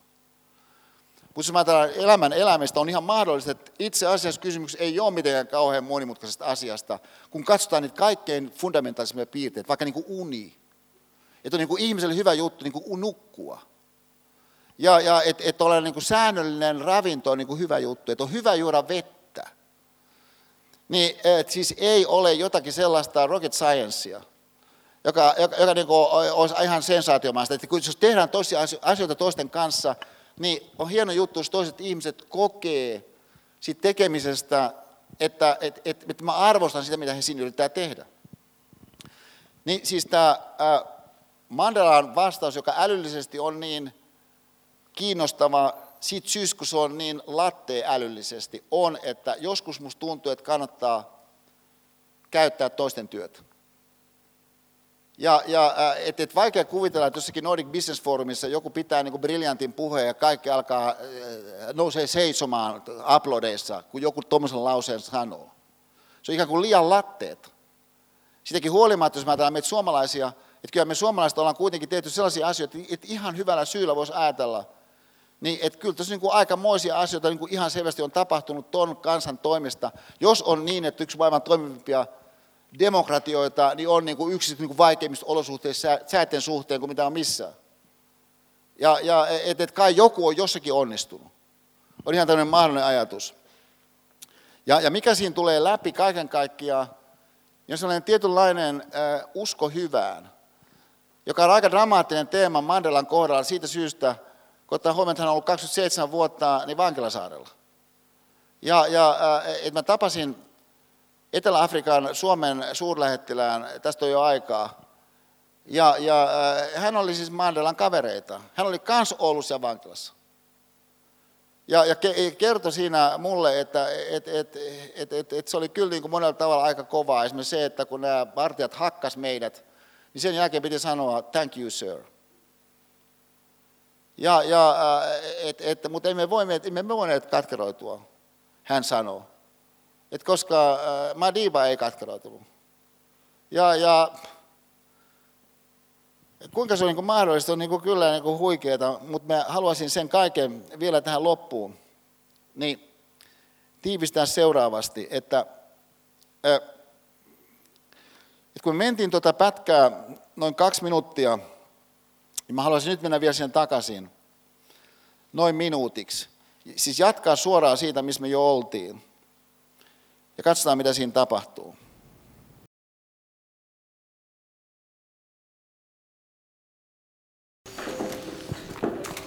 Okei, mä keskeytän tämän tuohon. Tota, äh, huomatkaa, että äh, et, et, kun, kun ajatellaan jotain, äh, jotakin henkilöä niin, niin tota, jossakin tekemisessä, niin, niin, niin tavallaan ulkoa päinhän sä voit niin, äh, hyvinkin äh, mielessäsi tietää, että mitä se jonkun pitäisi tehdä – ja näin sitten eh, kiirudat kertomaan tälle jollekin toiselle, mitä hänen pitäisi tehdä. Ja, ja no tähän on, mitä Mandela tässä nimenomaan siis ei tee. Ja, ja että hänellä itsellään voi olla mielessä, että olisi kyllä mahtavaa, jos meidän oma joukkue pärjäisi näissä meidän omissa kisoissa. mutta kyllä tämä rugby-kapteeni itsensä pitää se ensimmäiseksi tajuta, että, että kuinka hienoa toi olisi. Että vaikka Uusi-Seelanti on kuinka vahva tahansa ennakkoarviossa, niin voihan olla silti, että me löydettäisiin joku tapa niin pysäyttää heidän pysäyttämätön hyökkäyslinjansa. Ja, ja et, et, et se, mitä ihmisen sisällä voi tapahtua, on tässä se väylä siihen, mitä hetken aikaisemmin niin hän oli esiin hahmottanut ja mitä jotkut kutsuvat transcendenssiksi, siis se jokin sellainen kurottuma johonkin seuraavan asteeseen, niin voi syntyä vain sen kautta, että ne ihmiset ja yksilöt, he yhdessä jollakin tavalla löytää sen sisältää. Jonka takia sen vaalivuus, se mitä me kutsuttiin siinä ajattelun, ajattelun, ajattelu luennossa tällaisessa Timonen avaruudeksi, kun se on niin kuin mahdollistavuus, se sun oman sisäisen tapahtuman sisällä – on se väylä, minkä upea kuvaus tämä loppujen lopuksi on.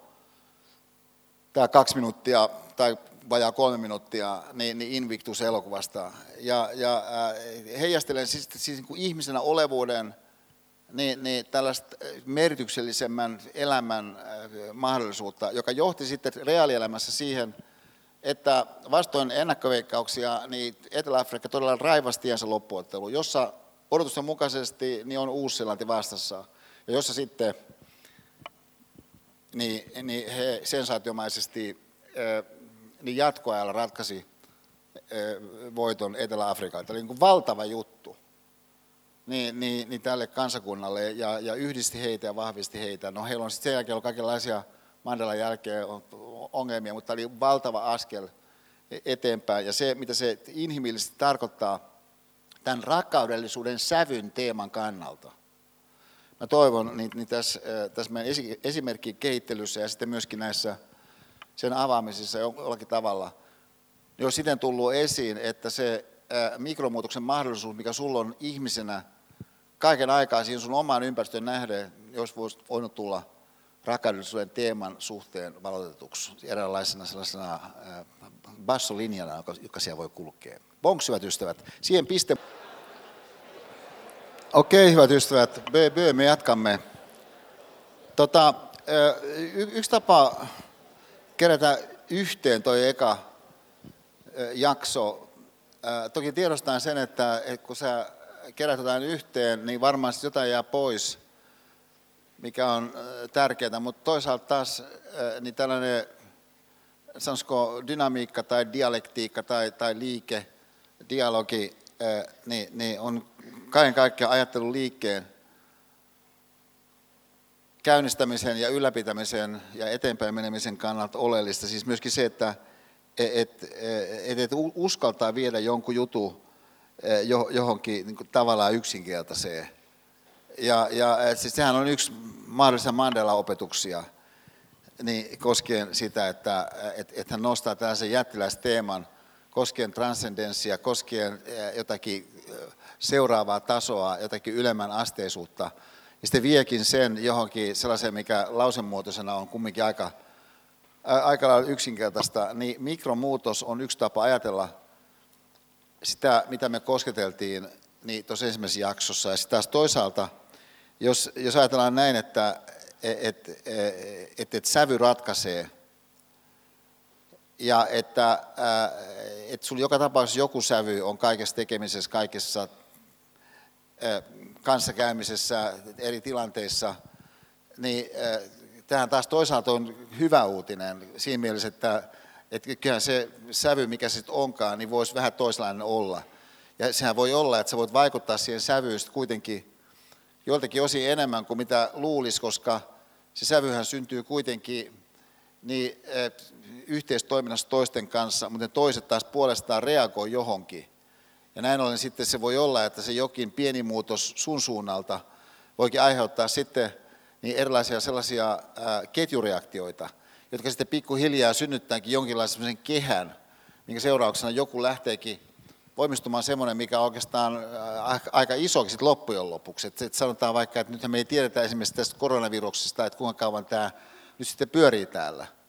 Ja, ja että et, no sillä on varmaan kaikenlaisia ihan siis tosi dramaattisiakin kielteisiä seurauksia talouden ja minkä kannalta, mutta ihmisen kanssakäymisen kannalta se on selvää, että sillä on erilaisia semmoisia vaikutuksia, jotka ainakin kun tällä hetkellä kun ajattelee, niin näyttää oikeastaan pelkästään kielteisiltä, mutta sä voisit ajatella, että sä kehittäisitkin osana sitä, joku Aalto-yliopiston kampuksella, niin, niin joku tapa, millä ihmiset viestii toisilleen silmillään – niin voisikin lähteä pikkuhiljaa muuttumaan. Kun ihmiset huomaisivat, että tuossa on niin kuin pointti.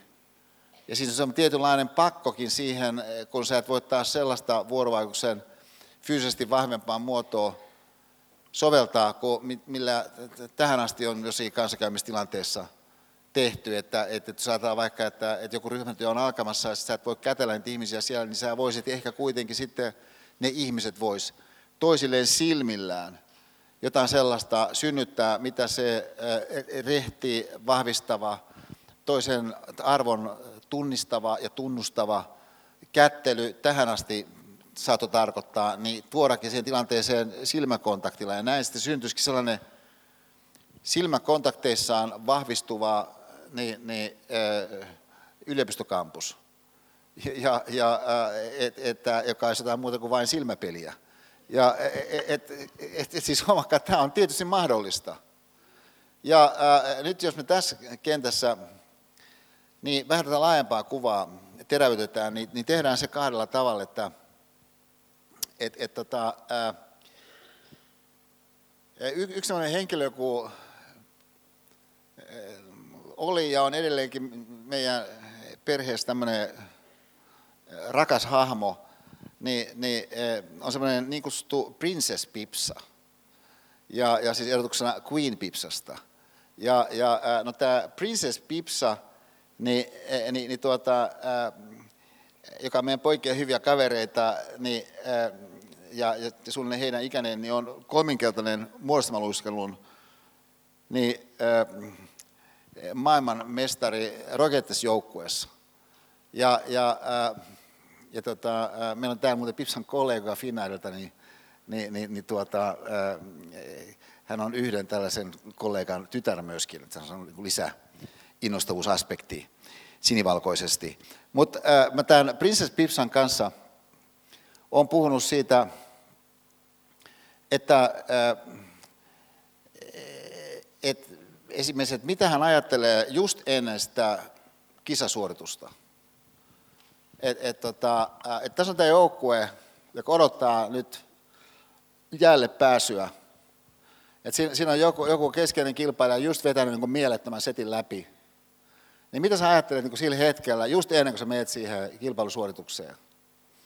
Niin Princess, Princess on tämmöisen lause, joka minusta oli vaikuttava, että et, et, kohta mä saan tehdä, mitä mä rakastan tehdä. Ja, ja äh, et, huomakkaan monissa tekemisissä voi olla niin, että et siihen liittyy, jos sen ajattelee tunnekartaston kautta, niin monenlaisia tunteita. Et varmaan, jos lähdet jossakin MM-kisoissa kisasuoritukseen, niin siinä on niin monenlaisia tunteita. Mutta siitä huolimatta se voi olla sellainen ohjaava ajatus siihen nähden, ja kuin päällimmäisenä, ehkä aika tietoisestikin esiin nostettuna, kun nyt vaikka esimerkiksi, että kohta mä saan tehdä, mitä mä rakastan tehdä. Johon myöskin voi lisätyä se, sisältyä se, että et, et sä oikeasti rakastat just sitä tehdä mitä sitten onkaan, mihin voi sisältyä kaikenlaista sellaista, joka ei ole pelkästään miellyttävää. Et huomakkaa, jotkut tekemiset niin on sellaisia, että ne vetää meitä mukanaan ja me jatkamme sitä, koska se on miellyttävä jollakin tavalla. Että se, et se, ää, jo, jonkun feedin plärääminen, niin, niin jollakin tavalla on miellyttävää. Että et se, siis, se kokemus, mikä siitä syntyy, jollakin tavalla onnistuu ylläpitämään itse itseään. No sitten on sellaisia tekemisiä, mitkä vastaavalla tavalla ei automaattisesti onnistu niin ylläpitämään itse itseään, vaan siihen liittyvä joku negatiivisuus, joku, joku vastaan kihnuttavuus aiheuttaa sen, että moni sitten jättää sen jonkun tekemättä. Niin jos me ajatellaan minkä tahansa kunnollisen sellaisen, mistä sä voit ajatella, että et, et, kyllä oli hieno olla tuossa osa – niin mitä se tahansa semmoista me ajatellaan, voisi sanoa, no jokseenkin varmasti siihen prosessiin tunne mielessä sisältyy kaikenlaisia semmoisia vaiheita, jotka ei ole miellyttäviä. Jolloin sitten se teema, mitä me viime kerralla Maiso Segestaan ja Sibelius 1 analyysin kautta tarkastelimme, siis tämä, että nyt menee ihan tummiin. Ja tulee uudella tavalla tässä meidän nyt tarkasteluun, että, että kun joku menee ihan tummiin, niin pystytkö silti jatkamaan siinä tilanteessa, missä sä oot ihan tummissa. Ja tietenkin voisi sanoa, no jos semmoinen laajempi pointti, niin olisi, olisi kirkkaana sinulla mielessä, niin, niin vaikka siinä hengessä, mitä ekas jaksossa me niin koskettelimme, että jollakin tavalla niin hahmottaisi, että tästä on niin elämässä kaiken kaikkiaan kysymys. Että joku sävy, joka, joka sävy äh, niin, niin, äh, sisältää monia ulottuvuuksia, mutta kaiken kaikkiaan niin on esimerkiksi elämän uskoinen, on hyvän tahtoinen, ilmentää sitä kaiken kaikkiaan niin, niin luottamusta johonkin elämän suureen kantoaaltoon. Mitä sä ajattelet, että et, et, et siellä on niin aihetta ihmisen tuommoiseen uskoon, koska tietysti on niin, että voi olla lyhytaikaisia tilanteita, mitkä syö sun uskoa niin elämään itsensä. Ja, ja, äh, ja on monia keissejä sellaisia, mitä sä voit sitten miettiä, jos se jollakulla, sanotaan vaikka ensimmäisen jakson sanastossa puhuen, vaikka Mandelalla varmaankin vankilashaaralla 27 vuoden aikana oli moniakin hetkiä, jolloin hän aivan niin kuin hyvällä syyllä saattoi ajatella, että se on aika tummissa.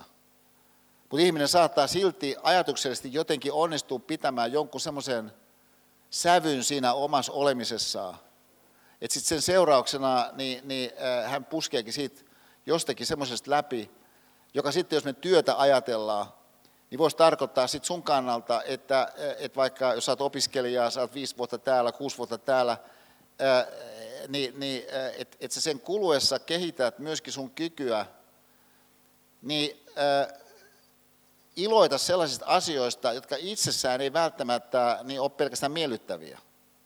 Että et sellainen, jos ajatellaan itsemme haastavuus teemana, mikä moniin urheilulajeihin liittyy, niin niiden lajikontekstien kautta niin voi muodostua osaksi sitä ihmistä, sen takia hän ehkä pärjää sitten myöhemminkin elämässä, koska hän on oppinut vaivaamaan itseään ja tavallaan nauttimaan jotenkin siitä. Et siis se pointti, mitä, no jos, mä sanon, jos mä sanon täällä aika henkilökohtaisesti ja nyt vaan kuvaavasti, mutta ehkä tätä teemaa valottaa. Mä ehkä jollakin aikaisemman luennolla ja viittasinkin siihen, että mä uskon, että, että mulla on Suomen ennätys ikävien tunteiden tuntemisen minuuttien osalta luentotilanteessa. Ja, ja minkä takia mä uskon, että mulla on Suomen ennätys ikävien tunteiden tuntemisen osalta luentotilanteessa johtuu siitä, että, että, että mä, mä en ole pyrkinyt äh, nyt tässä vaiheessa vuosikymmeniä niin estämään niistä nousemasta äh, osana sitä mun hahmotus siitä tilanteesta, ja siinä on monia syitä, miksi näin on. Mutta tämä on joka tapauksessa, miten mä, oon, miksi mä, miten mä oon toiminut. Mutta mä uskon, että se on herät, herättänyt minusta semmoista tietynlaista herkkyyttä sille, että missä ihmiset siinä jossakin salissa on. Ja, ja, ja nyt tämä kyky hahmottaa, missä toiset ihmiset on, siihen liittyvät sensibiliteetit, siihen liittyvät herkkyydet, niin on tavallaan tietenkin haavoittuvuutta. Koska jossakin tilanteessa, kun sä oot tekemässä jotain, vaikka mun tapauksessa pitämässä luentoa, niin sä haluaisit, että ihmiset olisivat mukana siinä, mitä sä niin puhut. Ja, ja että ihmiset olisivat innostuneet siitä, mihin, mitä sä uskot, on niin tosi, to, tosi niin tärkeät asiaa. Että se on niin tosi, to, tosi tärkeät juttu, mitä sä käsittelet. Ja toivoisin, että ihmiset olisivat siinä mukana, joka takia, jos ihmiset eivät olekaan siinä mukana jotkut, niin, niin se on niin ikävä tuntemus. Ja varsinkin, koska siinä reaalitilanteessa et välttämättä tiedä, miten saisit ne jotkut mukaan sieltä jostakin reunustoilta. Ja, ja että et on kaikenlaisia syitä, miksi sä voit kokea epämukavuutta siinä tilanteessa. Mä uskon, että se on hirveän tärkeää pystyä elämään sen epämukavuuden kanssa. Ja samanaikaisesti, nyt mä käytän tätä Princess Pipsa-ilmaisua tässä kohdassa, huolimatta niistä varauksista, mitä mä sanoin ensin alkuun koskien rakkauden teemaa. Että jotenkin pystyt rakastamaan sitä prosessia sitten kaiken kaikkiaan kuitenkin niin mä uskon vie sua pidemmälle siinä prosessissa, on se mikä vaan se prosessi. Ja, ja nyt te, mä sanon sen vielä yhdellä tavalla näin, että jos sä teet työn ja ilonpidon teemaa, niin ihan siis näillä sanoin, äh, tämä on Kustaa Vilkunan kirja. Hän on, siis nyt tietysti jo edesmennyt, mutta hyvin maineikas, niin tällainen kansatieteilijä, historioitsija – että et, tota, mun, mun nuoruudessa, mun opiskeluaikoina, niin hän oli ihan niin kuin valtava tähti. Ja, ja ää, presidentti Kekkosen hyvä ystävä. Ja, ja tota, ää, että hän on siis paljon paneutunut siihen, että mistä me Suomen kansana ollaan tultu. Tässä on siis yksi hänen kirjansa nimeltään Työ ja ilonpito. Siis se ei ole esimerkiksi työ ja ilo. Se on työ ja ilon pito, että sä niin teet jotain sellaista, mikä synnyttää iloa. Ja tämä lähtee liikkeelle seuraavasti. Työ on tehtävä joukolla, kilvan ja iloisella mielellä.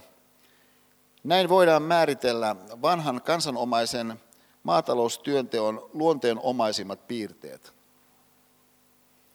Sitä on aika, aika kova veto et, et, et siis tässä väitetään niin, että kun katsotaan sitä, että mistä Suomen kansa on tullut, kun me tiedämme, että me olemme olleet maatalous valtainen kansa, niin, niin tämän mukaan niin, niin se on tullut siis semmoisesta suunnasta, jossa ajatellaan näin, että työ on tehtävä joukolla, kilvan ja iloisella mielellä.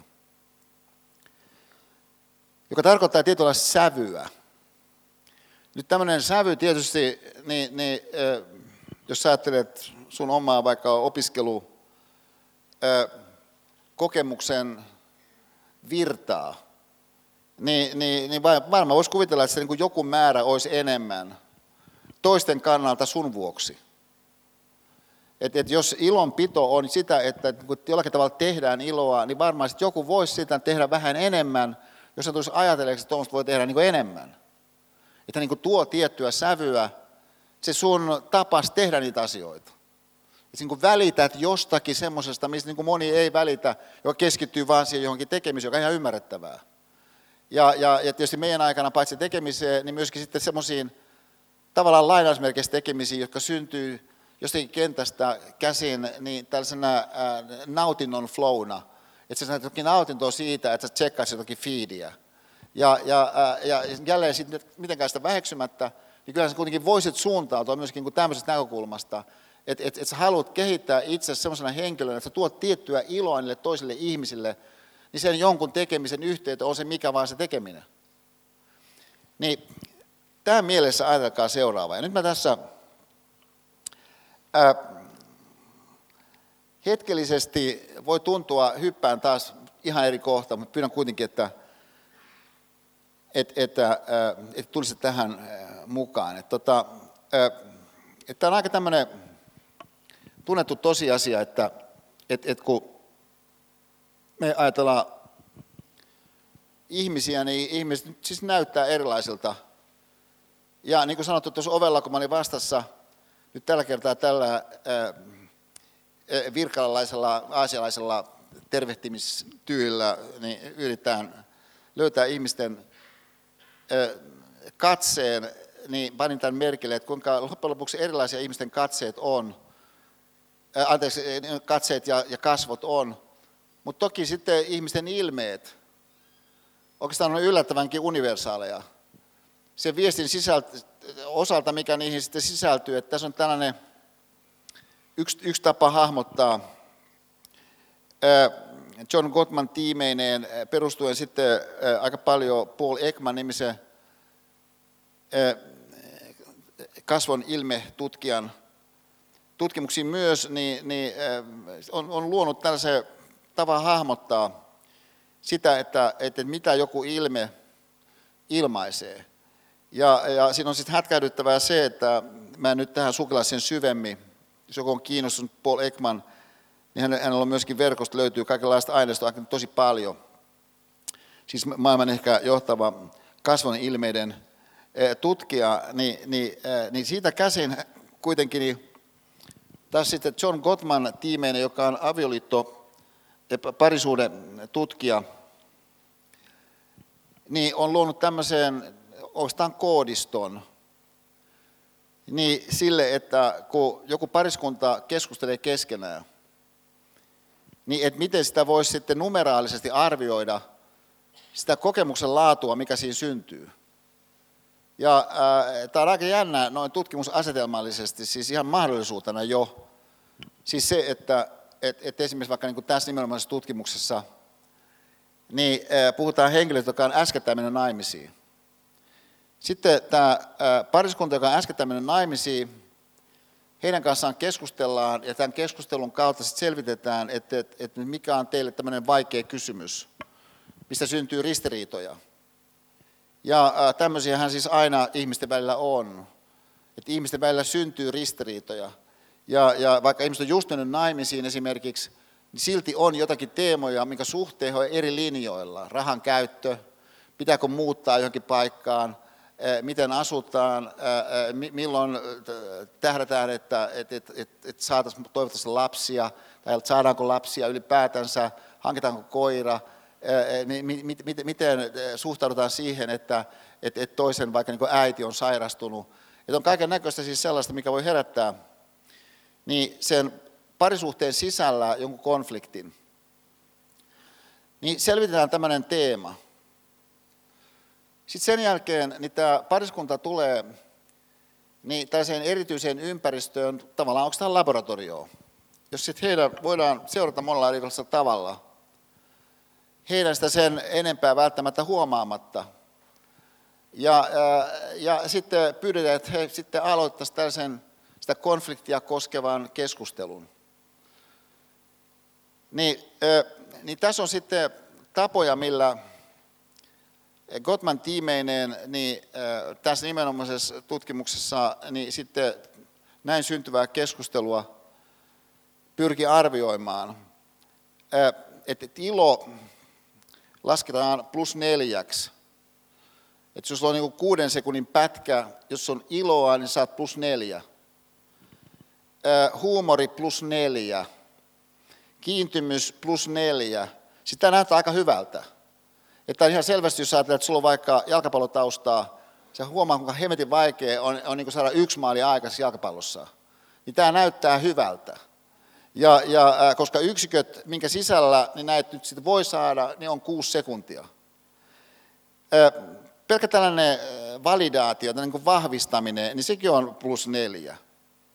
Ja, ja et, et, et siis kiinnostus. Sä oot just mennyt henkilön kanssa naimisiin, no kai sä nyt oot nyt ainakin kiinnostunut. Ja, ja vaikka sä olet eri linjoilla, niin kai sä nyt kiinnostunut, mitä hän nyt sitten ajattelee. Plus kaksi, ja neutraalikin on plus 0,1.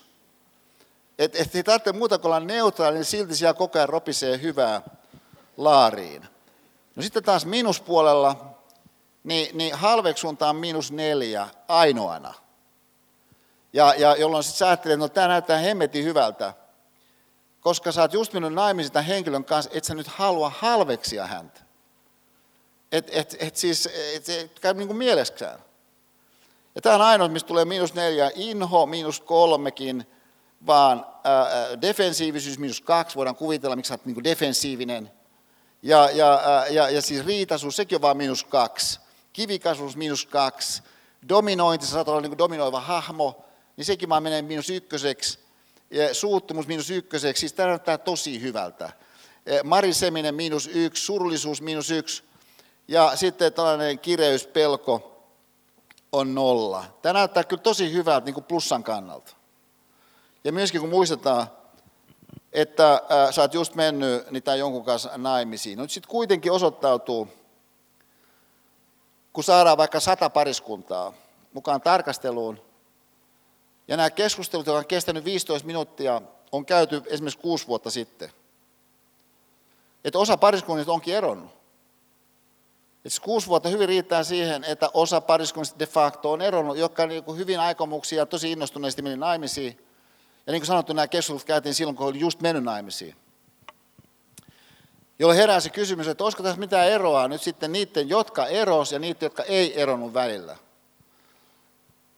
Kun heitä arvioidaan sillä numeraalisella skaalalla, mitä mä tuossa hetkistä kuvasin, josta näkökulmasta on ihan tosi helppo generoida plussaa, niin osoittautuu, että itse asiassa ne, jotka eroaa, ja ne, jotka eivät eronneet, niin, niin ero niin oikeastaan jo kolmen minuutin jälkeen. Se on aika, aika huikeeta. Että jotenkin ne, jotka äh, siis äh, eivät eroa, on onnistuneet generoimaan 85 plussaa siinä, missä nämä, mikä erosit loppujen lopuksi, onkin vain 45 plussaa saanut aikaisemmin, siis kolme minuutissa. Ja, ja joka siis tarkoittaa intuitiivisesti sitä, että he yksinkertaisesti esimerkiksi osoittaa vähemmän kiinnostusta. Ja, ja et, et, et, et, et vaikka jollakin marisemalla, kun saat niin miinusta aika vähän sen aikaiseksi, niin siltä huolimatta saat ehkä niin tuottanut sitä kuitenkin enemmän. Mutta tässä puhutaan siis pelkästään plussasta nyt sen ää, aviomiehen kannalta. Ää, tässä on miinukset. Tietenkin on niin, että kun puhutaan semmoisesta teemasta, mikä on teille vaikeaa, mistä teillä on ristiriitoja, niin se on ihan luonnollista, että sen koet jotakin surua vaikka nyt siinä ja, ja, ja, ja saat ärtyä jostakin. Ja se niin pyrit sen omaan näkökulmaan niin tuomaan aika vahvastikin. Että et sua niin melkein saattaa niin joku juttu vähän niin inhottaakin siinä sen jonkun jutun kuluessa. Osoittautuu kuitenkin, että, et, että ne, jotka eroaa, niin niitä kolmes minuutissa miinus 60, siinä missä ne pysyy, pystyy, pysyy yhdessä, vetääkin vain miinus 34. Siksi toiseksi se miinuksen määrä, mitä sitten tulevina kolmen minuutin pätkissä, niin sieltä generoituu, niin, niin itse asiassa ei kasva hirveän paljon. Sen sijaan niin se vajoaa niin tässä tapauksessa, kun se pariskunta loppujen lopuksi eroaa. Ja yhteensä niin se ero on, kun nämä plus ja miinus panotaan yhteen, sellaiset, missä niin ne, mitkä ei ero, pysy koko ajan plussassa. Ja ne, mitkä eros, niin oli koko ajan miinusta. Siis yhteenlasketusti. No, meidän ei kannata mennä niihin yksityiskohtiin, mikä tähän tutkimukseen liittyy, tähän nimenomaiseen tutkimukseen, mutta vastaavanlaisia tutkimuksia on tehty uudelleen ja uudelleen. Ja mikä se on tämän meidän teeman kannalta niin kiinnostava, jos me tullaan siihen mikromuutoksen sanan kautta tähän avaruuteen, on se, että kyllä se nyt on aika vaikea on kiistää se, etteikö nyt niin kuin pieni määrä enemmän kiintymyksen ilmaisua voisi olla osa sun vuorovaikutusta siinä suhteessa, mikä on sun elämän tärkein vuorovaikutussuhde. Ja, ja, et, et, ja jossa kohdassa sitten se periaate, että parempi ajatus syntyy parempaa elämää, niin voisi kyllä olla jonkun asteisesti niin, niin sellainen linkoava voima, että sä niin ajattelisit sitä, että milloin todellista väliä, jonka, jonka kautta saat sen oman kiintymyksen ajatuksen liikkeelle ehkä helpommin. Ja, ja et, et, et, et ihan minimisti, niin voisi sanoa, että et, et se pointti Mandela tarkastelun yhteydessä, ää, niin kiinnostus olla kiinnostunut, niin okei, siinä me ehkä Mandelan yhteydessä painotettiin sitä, että sun onnistuminen työelämässä ja ehkä elämässä kaiken kaikkiaan muutenkin, niin kasvaa sen funktiona, jossa onnistut olemaan kiinnostunut, olemaan kiinnostunut. Ja, ja erotuksen, että sä viet vaan kapealla fokuksella sun kiinnostuksen johonkin semmoiseen, mistä sä niin tällä hetkellä kuvittelet, että niin kuuluu olla kiinnostunut. Mutta nyt me puhutaan siis parisuhteesta. Nyt me puhutaan siis rakkaussuhteesta. Nyt puhutaan sellaisesta suhteesta, joka on niin useimmissa tapauksissa on niin tärkein suhde, mitä ihmisillä on. Ja nyt ei puhuta heterosuhteesta välttämättä, puhutaan kaiken kaikkiaan, on se mikä tahansa suhteen muoto. Niin sen sisällä kyllä sä voisit olla kiinnostuneempi siitä toisesta. On aika vaikea sun kiistää. Ja, ää, ja nyt tämä maailma, mikä tässä avautuu, on, on siinä mielessä aika huikea, että et, et kun jos mä sanon sen vähän, vähän ehkä ää, räikeästi sisään leikaten tai, tai pilapiirrospensselillä vähän piirtäen, niin, ja osetaan vähän tässä tuskan hikeäkin ää, erittäin. Kun mä katson siis taaksepäin, niin, niin ää, mun ää, elämää Pipsan kanssa, niin, niin, niin pakkohan mulla on myöntää, että kyllä kyllä se on perhana ollut oikeassa aika monessa kohdassa. Ja, ja äh, siis semmoisessa kohdassa, missä Saarisen poika, niin kyllä on pistänyt ihan niin kuin vastaan. Ja, ihan niin kuin syyttä suotta. Ja, ja, ja, ja, ja siis sit tavallaan niin kuin ihan tällainen, tällainen niin kuin ulkoinenkin pointti, että et, et kun Pipsalla on tosi kehittynyt visuaalinen silmä, niin, niin, niin tota, aamupäivällä, kun, kun mä löysin tämän takin, niin sitten mä näytin, pistin tämän päälle, että mitä sä tykkää tästä, niin Pippi sanoi, että toi näyttää ihan tosi hyvältä, että, että, että, että moni ei ole varmaan niin kuin nähnyt tota. Mä sanoin, joo, varmaan moni ole nähnyt, osittain johtuu siitäkin, kun mun mielestä mä oon käyttänyt tätä viimeistä noin 30 vuotta sitten. Ja, ja et, et, et, et, mä en ole ihan äskettäin käyttänyt tätä, useimmat ei syntynyt edes. Ja, ja, mutta mut sitten Pipsalla oli tämmöinen ajatus, että et, et, et, et, niin väri on hyvä juttu myöskin miehillä. Ja, ja että et, et, et, sähän haluat muutenkin, niin, niin jos ei nyt rikkoa rajoja, niin ainakin jollakin tavalla niin, niin työntää vähän rajoja laajemmiksi. Et, et, et mun mielestä sulle tuollainen niin mielenkiintoinen pukautumistyyli niin kuin istuisi ihan hyvin. Oli tämä Pipsan niin ajatus. Ja no tämä on tietysti ulkoinen asia. Mutta on paljon sellaisia asioita, jotka liittyy ihmisten vuorovaikutukseen ja toisten ihmisten kunnioittamiseen. Mihinkä nähden, niin, niin äh, sanotaan vaikka ihan tällainen, mä sanon tämän tosi konkreettisesti, pointti, että kun silloin joku me tavattiin, niin mehän oli jonkunmoinen pikku tähti. Ja, ja, äh, mutta en mä nyt omasta mielestä ollut vain pikku tähti. Että kyllä mä olen ihan aika, tuntuvakin tähti. oli omasta mielestäni. No sitten kun me mentiin johonkin, niin, niin, niin tota, yksi Pipsan tällaisia niin kuin, pysyviä pointteja, että, että, että sun pitää osoittaa kiinnostus toisia ihmisiä kohtaan, eikä vain paukuttaa sun omia jotain niin hemmetin hienoja ajatuksia. Ja no, mä sanoin, että kun mun ihmiset on kiinnostunut mun ajatuksista, niin hän totesi siihen, että no se voi olla niin, mutta sun pitää silti olla kiinnostunut toista ajatuksista. Ja, ja että et, et, et, tavallaan sä voit orientoitua johonkin, joka ei ole ikään kuin osa sitä sun luontaista taipumusta. Ja miksi se niin tekisit? Siitä syystä, että sä ajatuksellisesti tajuat, että toi on oikeastaan viemässä mua semmoiseen suuntaan, mihin tarkemmin ajatellen mä haluan mennä. Ja no sitten tässä maailmassa, jossa siis nyt jälkeen ajatellen, Pipsa aivan valtavalla tavalla on laajentanut mun näkökulmaa ja erikoisessa suhteessa toisiin ihmisiin, niin on myöskin sitten konkreettisia puolia, jotka siis oikein tyypillisessä tapauksessa, eilen oli just tyypillinen esimerkki, niin on sellaisia, missä hänellä on joku aika konkreettinenkin pointti, vaikka että, että, että huomenna kun sun luento, niin sä et saa halata ketään. Ja, ja no, mä olin, että mut Päivi voi tulla sinne, Päiviä voin kiittää, ja, ja ei ketään. Ja mä yritän siinä sitten vastustaa, okei, sä voit yrittää vastustaa. Mutta sieltä lähtee kato erikoisjoukot liikkeelle. Ja, että hän hoitaa, kato, keissin. Ja, ja niin, niin, et, et, et niin kuin tavallaan ää, voi syntyä sitten sellainen tilanne, mitä sitten kun mä oon tuossa ovella, musta tuntuu, että tämä on aika hyvä juttu. Että sitten ikään kuin, niin kuin avautuu jotain. No sitten kun mä katson taaksepäin ja kysyn näin, että okei, että jos mä oon hyötynyt näin valtavan paljon kaiken kaikkiaan ihan koko ajan oikeastaan Pipsan erilaisista pointeista, niin, niin e, olisiko joku semmoinen mikromuutos taas hänen suunnalta mahdollista identifioida, että jos se olisi ollut, niin tämä kaikki olisi onnistunut vielä helpommin.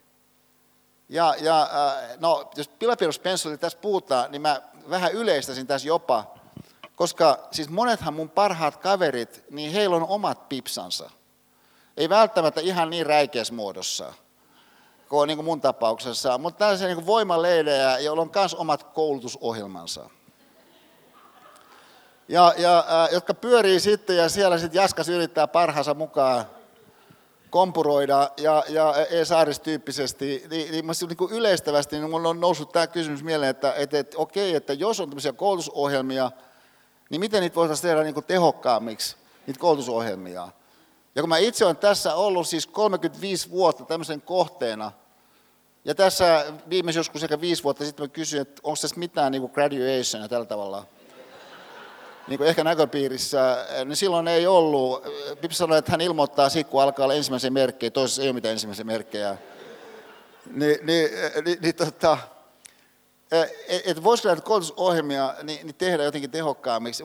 Niin kuin sanottu, kun mä itse asiassa kohteena, niin kyllä mä mielestäni näen hyvin kirkkaasti, että ne vois, niitä voisi tehdä oikeastaan tosi pienellä muutoksella, siis aivan tällaisella mikromuutoksella, niin ää, tuloksellisemmiksi joka, joka mikromuutos, mikä tässä on kysymyksessä, niin, niin se on oikeastaan yksi lause. Sitähän on mahtava inhimillinen mahdollisuus meillä, siis operoida lauseilla.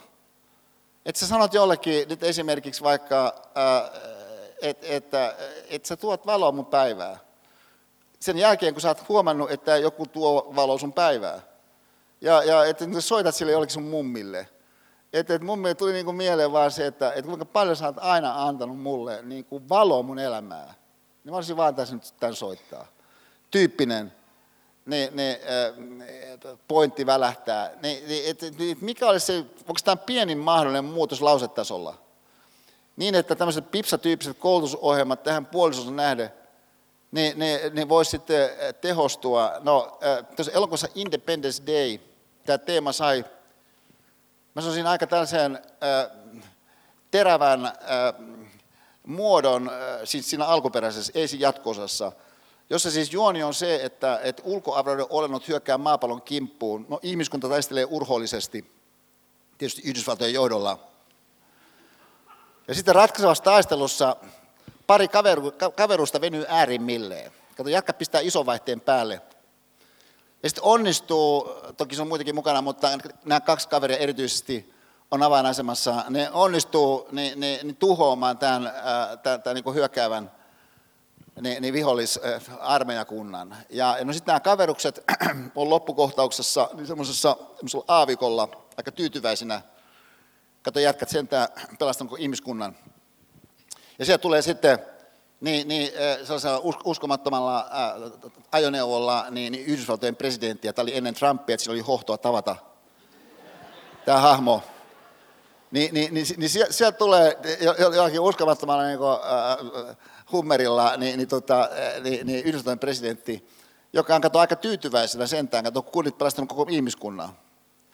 Ja tämän tyytyväisyyden ilmentämänä sitten lausuu sen lauseen, mistä mä sanoisin, että kaikki me haluttaisiin kuulla tämä niin, niin me, meidän, niin kuin, jos on heterosuhde, niin kuin meillä on, niin, niin, et, et, e Saarisena mä haluaisin kuulla niin mun special ladyltä siis tämän lauseen, jonka sitten Yhdysvaltain presidentti Independence Dayssä sanoi näille kaverille, joka pääsi niin ihmiskunnan. Joka lause on, siis kaveri, joka pääsi niin ihmiskunnan. Lause on, good job. Mutta mikä tämän lauseen tekee monille tämmöisille pipsahahmoille kotioloissa haasteellisiksi, on, se päättyy pisteeseen. Et siis,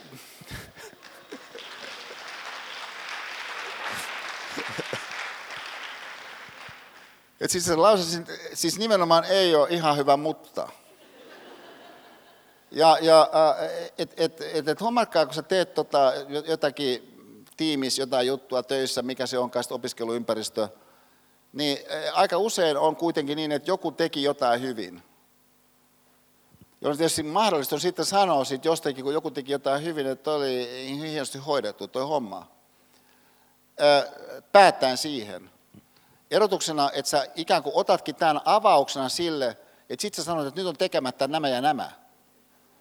Tai että miksi sä teit sen vasta nyt. Että olisit tehnyt se jo aikaisemmin, niin kuin mä sanoin. Ja, ja että et, et, et tämä piste on tässä siis oikeastaan tavattoman haasteellinen, mutta samanaikaisesti mahdollisuus niin mikromuutokselle. Ja miksi sä ottaisit sen mikromuutoksen käyttöön? Siitä syystä, kun sä uskot, että tämä toinen vahvistuu. Sen seurauksena, kun sä sen pisteen siihen pistät. Ja, ja lisäksi, koska sä oot ajatellut rakkauden teemaa yleissävynä koskien ihan mitä tahansa asiaa. Jos on hyvä idea niin vahvistaa toista. Se ei ole mitään pois sulta, ja se on kaikki teille yhteensä. Niin, niin ja kun de facto hän teki sen hyvin, niin äh, käytännössä koko juttu on kiinni siitä, että et tuut sä ajatelleeksi tätä laajempaa niin, niin kuviota. Mutta se laajempi kuvio on yllättävän vaikea itse asiassa pitää mielessä johtuen myöskin semmoisesta logiikasta, minkä tässä nyt mainitsisin, että et, tota, ja mä sanon tämän aika tämmöisenä suorana toteamuksena, että, että kun, kun yksi on tietysti tällainen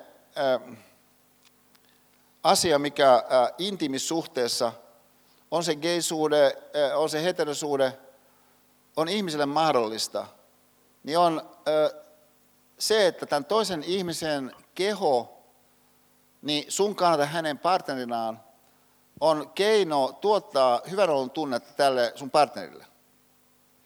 Että et esimerkiksi sä voit painella hänen vaikka varpaita. Ja, ja jos painelet toisen ihmisen varpaita, niin se toinen ihminen niin kokee tämän monasti oikeastaan niin aika ihanana, että hänen varpaitaan painellaan. Toisaalta sulla ei ole mikään niin pakko painella hänen varpaitaan.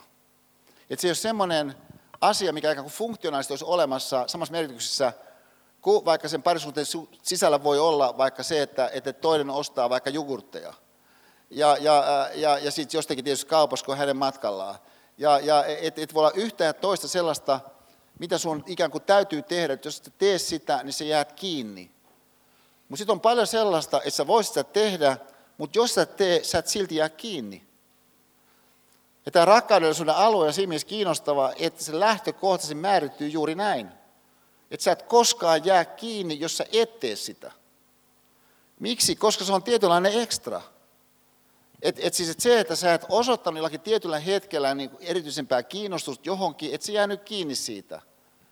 Ja, ja sä olit vaan nyt niin kuin omissa ajatuksissa esimerkiksi, että, että se, se, että sä niin kuin erityisellä tavalla, että on sen jonkun toisen arvoa, kun tuli tilanteeseen, että se jäänyt siitä oikeastaan kiinni. Sä olit ihan kuitenkin korrektisti siinä. Ja, ja se, se, että sä jäit sinne pöydän taakse vähäksi aikaa ennen kuin sä lähdit sitä toista vastaan, että sä, kun sä jäänyt siitä kiinni, kun sä kuitenkin sait sen jonkun asian te- tehtyä. Niin tämä rakkaudellisuuden alue siis on kiinnostava just niiltä osin, kun sä et ikään kuin funktionaalisesti jää kiinni, jos sä et tee sitä. Mutta kun mahdollisuus on silti tehdä se, vaikka ei jää kiinni, jos ei tee sitä. No miksi joku teki sen? No siitä syystä, että hän tahtoo elää tämmöisellä tavalla. Hän tahtoo olla kiinnostunut toisesta. Hän tahtoo arvostaa toisia. Haluaa löytää yhteisiä ratkaisuja. Haluaa rakentaa jotakin yhteisöllisyyttä. Jokuhan voi haluta olla sellainen.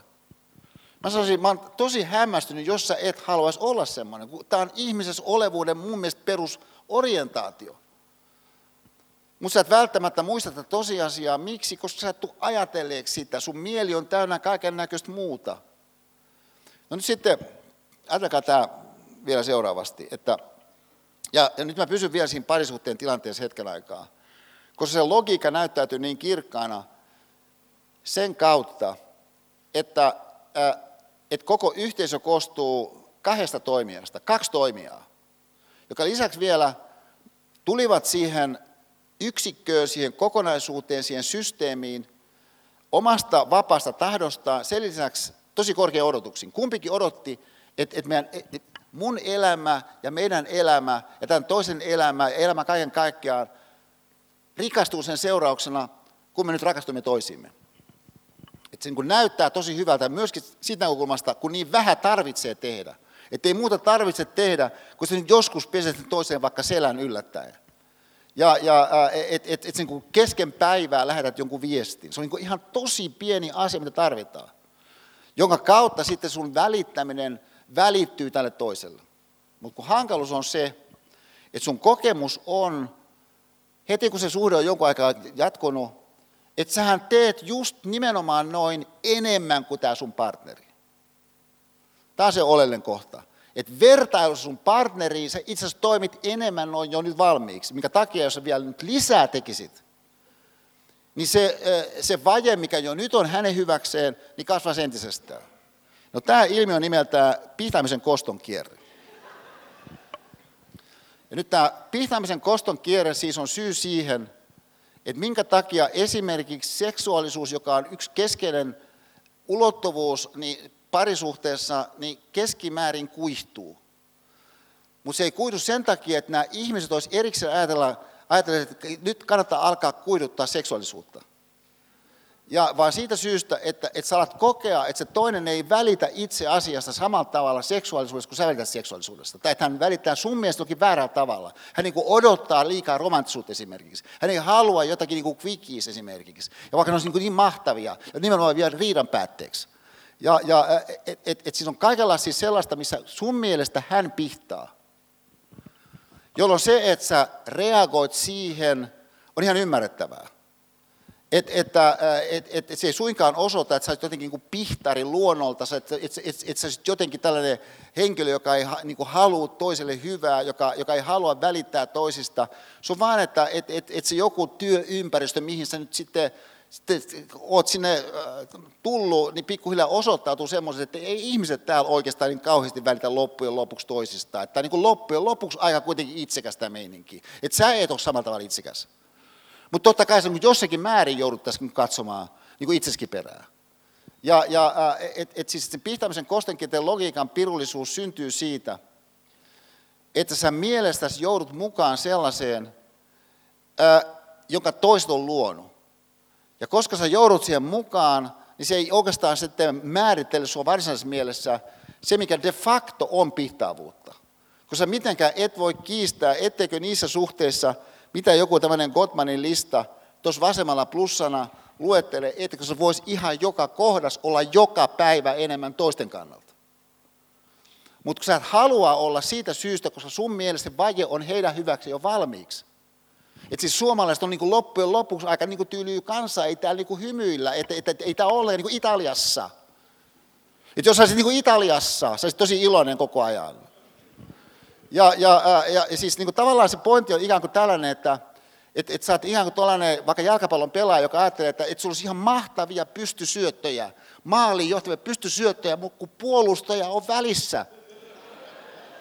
Ja mikä ääliömäistä tämä kaveri, kenellä yrität syöttää, on niin kuin väärässä paikassa, mutta sulla olisi mahtava pystysyöttö.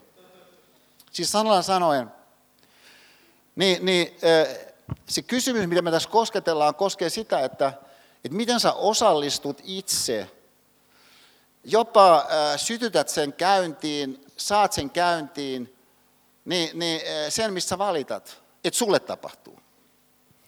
Ja hankaluus tässä kohdassa on se, että, että ihminen ensisijaisesti aistii, mitä toiset tekee hänelle kirkkaammin kuin sen, mitä sä teet heille.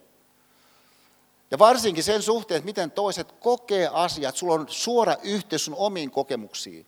Sulla ei ole suoraa yhteyksiä toisten kokemuksiin. Niin tästä syystä sitten toisten kokemukset on niin jollakin tavalla abstrakti asia sulle viime kädessä aina. Mutta ei se sun oma kokemus ole sulle abstrakti asia. Sä koet sen sun arvon, kun sä tuut sinne kotiin, sinne työpaikalle, sä koet sen jonakin ja se on niin aivan just se, mikä se on. Mutta et sä koe sitä, miten toiset kokee oman arvonsa siitä syystä, kun sä tulit paikalle. Hehän olisivat voineet kokea sen takia, että sä tulit paikalle oman arvonsa vähän lisääntyen. Miksi? Koska katsot heitä semmoisella ystävällisyydellä, semmoisella niin rohkaisulla, siinä on niin toivoa siinä sun katseessa. Ja miksi sulla on sitä? No siitä syystä, kun sä koet sitä. No miksi sä koet sitä? Siitä syystä, kun sä oot ajatellut, miten sä haluat elää sun elämän. Siis, mä sanon tämän vähän toisella tavalla. Yksi, yksi tämmöinen, mä en ole sitä enää, siis onko tämä ehkä vuosikymmeniin käyttänyt. Vaikka mä edelleen ajattelen, että tämä on aika hieno käsite. Niin, niin 90-luvulla, kun mun äh, yritysorganisaation luennot alkoi, niin tuon muutostekijäkirja, mikä me Ensto-yhteyden perustajan Ensi Mietisen kanssa kirjoitettiin ja julkaistiin vuonna 1990. Niin alkoi nämä mun työelämäluennot, niin yksi semmoinen käsite, mikä, mikä silloin mua innosti aika paljon, mitä mä käytin aika paljon, oli tämmöinen kuin latistuksen mankeli. Ja, ja et, tota, et, et se hahmotustapa oli, että et, et, et, et ihmiset aika herkästi muodostaa niin erilaisissa yhteisöissä, joka voi olla työpaikka, voi olla parisuhde, niin, niin, joku, voi olla joku kilta, niin, niin, mikä tahansa ympäristö onkaan, missä on ihmisiä, niin latistuksen mankelin. Ja sitten se kiinnostava elementti siinä oli se, että, että on olemassa myöskin itsepalvelumankeli. Että sinulla ei tarvitse edes olla toisten seurassa, voit painaa katon mankelin päälle. Ja, ja, ja, tota, ja ää, mitä se siis tarkoittaa? Se tarkoittaa sitä, että sellaiset sun inhimilliset vahvuudet, mikä voimistaa elämää, niin erilaisista syistä sun toimesta, niin ajautuu alikäyttöön. Ja nyt kun nämä erilaiset ää, muskelit, mitä sulla on, ajautuu alikäyttöön, niin sitten sä kuitenkin pikkuhiljaa totut siihen tilanteeseen, että tämmöistä elämä on. Koska rationaalisena olentona, niin sä kuitenkin muodostut koko ajan tarinaa, ja se tarina on sitten lopputulemana, jos me tämän, meidän, tämän kerran luennon tätä kokonaisteemaa, niin, niin muistetaan niin se, että et, et, et, ei ihmiset ole enimmäkseen kovinkaan rakkaudellisia. Et siis yksittäisiä ihmisiä on, mutta ihmiset enimmäkseen ei ole. No mihin tämä käsitys perustuu? No se perustuu kokemiseen. Et, et, et siis, et ei ole niin, että sä olisit ikään kuin etsinyt ei rakkaudellisuutta ihmisistä. Se on vain, että sä niin koet ihmiset niin kuin ihmiset on. Kyllä sinulla nyt on aika, aika niin kuin selkeä kuva siitä, että, että mitä tapahtuu, kun sä johonkin ruokalaan menet, kun sä johonkin ryhmään menet, kun se opiskeluporukka jossakin on. Että, että mikä se yleistunnelma siinä on. Kysymys kuuluu, no missä mitassa sä mahdollisesti itse ootkin tuonut jotain siihen sellaista jo alun alkaen, ennen kuin sä huomasit, josta se kaiku se tulee sulle näin. Ja, ja tietysti me emme tiedä tähän niin kuin viime kädessä vastausta.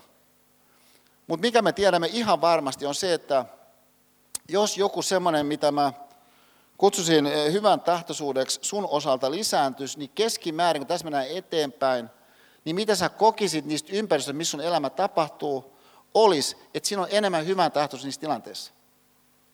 Siis ei jokaisessa yksittäisessä tilanteessa, mutta monasti kuitenkin de facto sitä olisikin enemmän. Miksi? Siitä syystä, kun sä itse jollakin tavalla saatat käyntiin toisessa ihmisen tilanteessa sellaista mitä se välttämättä ei olisi ollut lähtemässä käyntiin, jos se olisi tullut semmoisella tietyllä ilolla siihen tilanteeseen, semmoisella tietyllä toiveikkuudella, tietyllä tunnelmalla, tietyllä kiinnostuksella toisiin, niin se ei olisi lähtenyt se joku käynti, mikä nyt lähti käyntiin. Niin tämä tota, pitämisen kostonkierteen ja laitoksen mankelin ilmiö, siis toisin ilmaisten on vastakkainen ilmiö sille ilmiölle, mistä me lähdettiin liikkeelle meidän luennon kokonaisotsikon rakkaudellisuus yhteydessä, kun totesimme, että kyllähän sinulla voisi olla niin rakkaudellisuuden sävyä missä tahansa nykyistä enemmän. Mutta koska sun mielestä niin se, miten sä elät, se, miten sä olet, miten sä toimit, se on oikeastaan aika pitkälti heijastumaan siitä, että miten toiset toimii suhun nähden. Ja miten toiset toimii suhun nähden, niin tässä suhteessa taas esimerkkinä paremmasta, niin ei niinkään kilvota sua niin, niin, niin siihen vastaavaa, kun äh, pikemminkin muistuttaa sua, sua siitä, että, että sä nyt jo ylität standardin lähes missä tahansa. Mutta se tarkempi tarkastelu voisi osoittaa, että noin ehkä sittenkään ei olekaan. Ja missä kaikessa, niin, niin mä haluaisin nyt päättää tämän meidän tarkastelun yön esimerkin kautta seuraavasti. Että et, tota, et kun mä lähdin liikkeelle tähän tarkasteluun, niin yksi semmoinen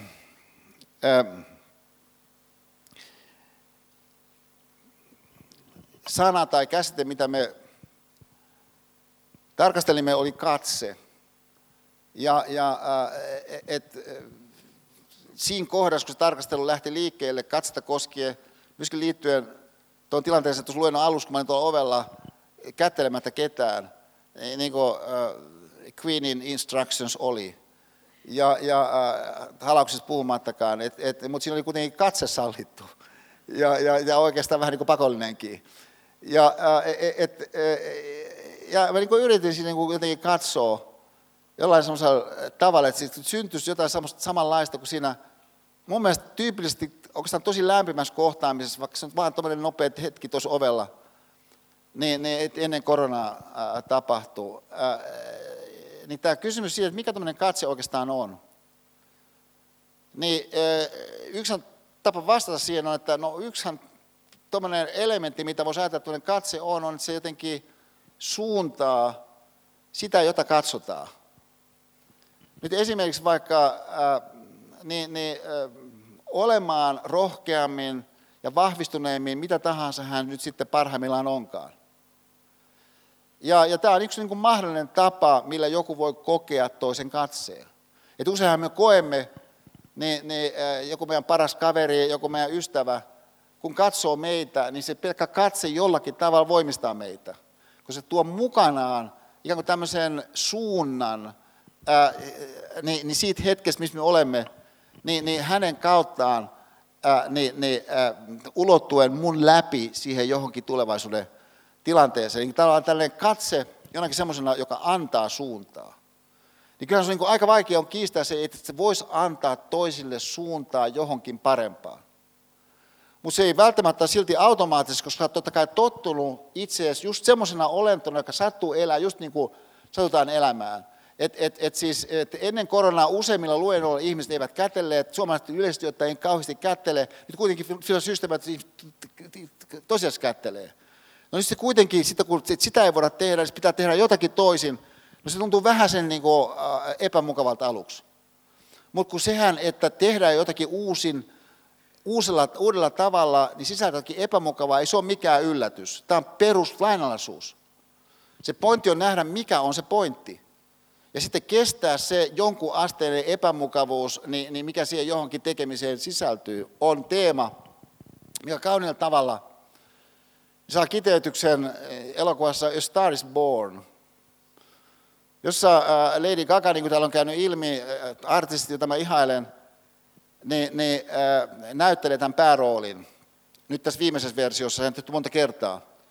Barbara Streisand näytteli sen edeltävässä versiossa, siis tämän roolin, jossa tämä henkilö, hahmo, on, on tällainen lupaava, lahjakas laulaja laulun tekijä, mutta hänellä on liian iso nenä. Aina on joku pintapuute, mutta jossakin ympäristössä pintapuuteista voidaan tehdä niin kuin valtava puute, minkä ympärillä kaikki pyörii. No Lady Gaga on tämä hahmo tässä viimeisessä versiossa. Mutta sitten hän kohtaa ja he rakastuvat toisiinsa, niin tällaisen staraan, jolla se joskus silloin tällöin tulee rakkaudellinen stara, joka haluaa hyvää toisille. Ja, ja, ja, ja näin on sitten valmis avaamaan sen näyttämönsä niin, niin, tälle aloittelevalle laulajalle, joka siinä tilanteessa, kun hän yhtäkkiä avaa sen lavan Lady Gagalle tässä, tässä, tässä elokuvassa, niin ei ole valmis siihen tilanteeseen, hän ei ole pukeutunut sopivalla tavalla, hänen hiuksensa tehtynä, hän on niin tosi, tosi epävarma, kun hän tulee, mutta kuitenkin määrätietoinen. Että hän on pikkasen awkward. Ja Lady Gaga näyttelee sen roolin tosi hienosti. Niin katsotaan tämä A Star is Bornin niin, niin, äh, video, äh, ja kiinnittäkää erikoisesti huomiota, kiinnittäkää er, erikoisesti huomiota siihen katseeseen, mikä näillä eri henkilöillä tässä on, mutta erikoisesti niin, niin, äh, niin tällä äh, Bradley Cooper äh, hahmolla.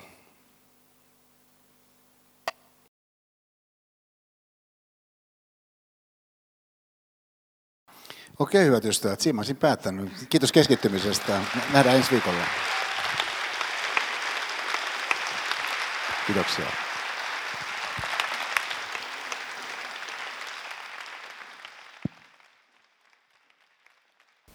Kiitos Esa taas ihan loistavasta luennosta. Oli huikea kuulla tästä rakkaudesta. Ja sit asia, jota mä mietin siinä erityisesti, kun sä kerroit tästä, että miten sä aistit usein luennolla yleisön eri osissa tietynlaisia tunnelmia ja, ja muuta. Ja sitten mietin, että sä varmaan aistit myös ihmisten kärsimystä aika paljon ja, ja se saattaa olla kuormittavaa ja se saattaa olla myös aika raskasta, että miten sä selviät siitä ja onko sinulla jotain tapoja, joilla sä pystyt silti pysymään ylärekisterissä? No, tämä on kyllä aika vahva perspektiivi. Et, et siis mä, mä luulen, että et se sellainen duurisointuisuus, mitä kuitenkin mä noin pääsääntöisesti pyrin ylläpitämään, niin heijastuu siinä, että et, et, et, et, mä yritän, että ihmisissä ei kärsimys ja, ja tuska se luontotilanteen sisällä, niin pääsisi ottamaan yliotetta, vaan että et se ainoastaan voisi näyttäytyä siellä sisäisessä tarkastelussa niin sen duurisointuisuuden ympäröimänä. Ja sitä kautta sitten se ihminen ehkä saisi siihen myöskin semmoisen kosketuksen siihen tuonen jokeen, että hän pääsee sieltä takaisin sen tilanteen kuluessa. Et siinä mielessä mä luulen, että mä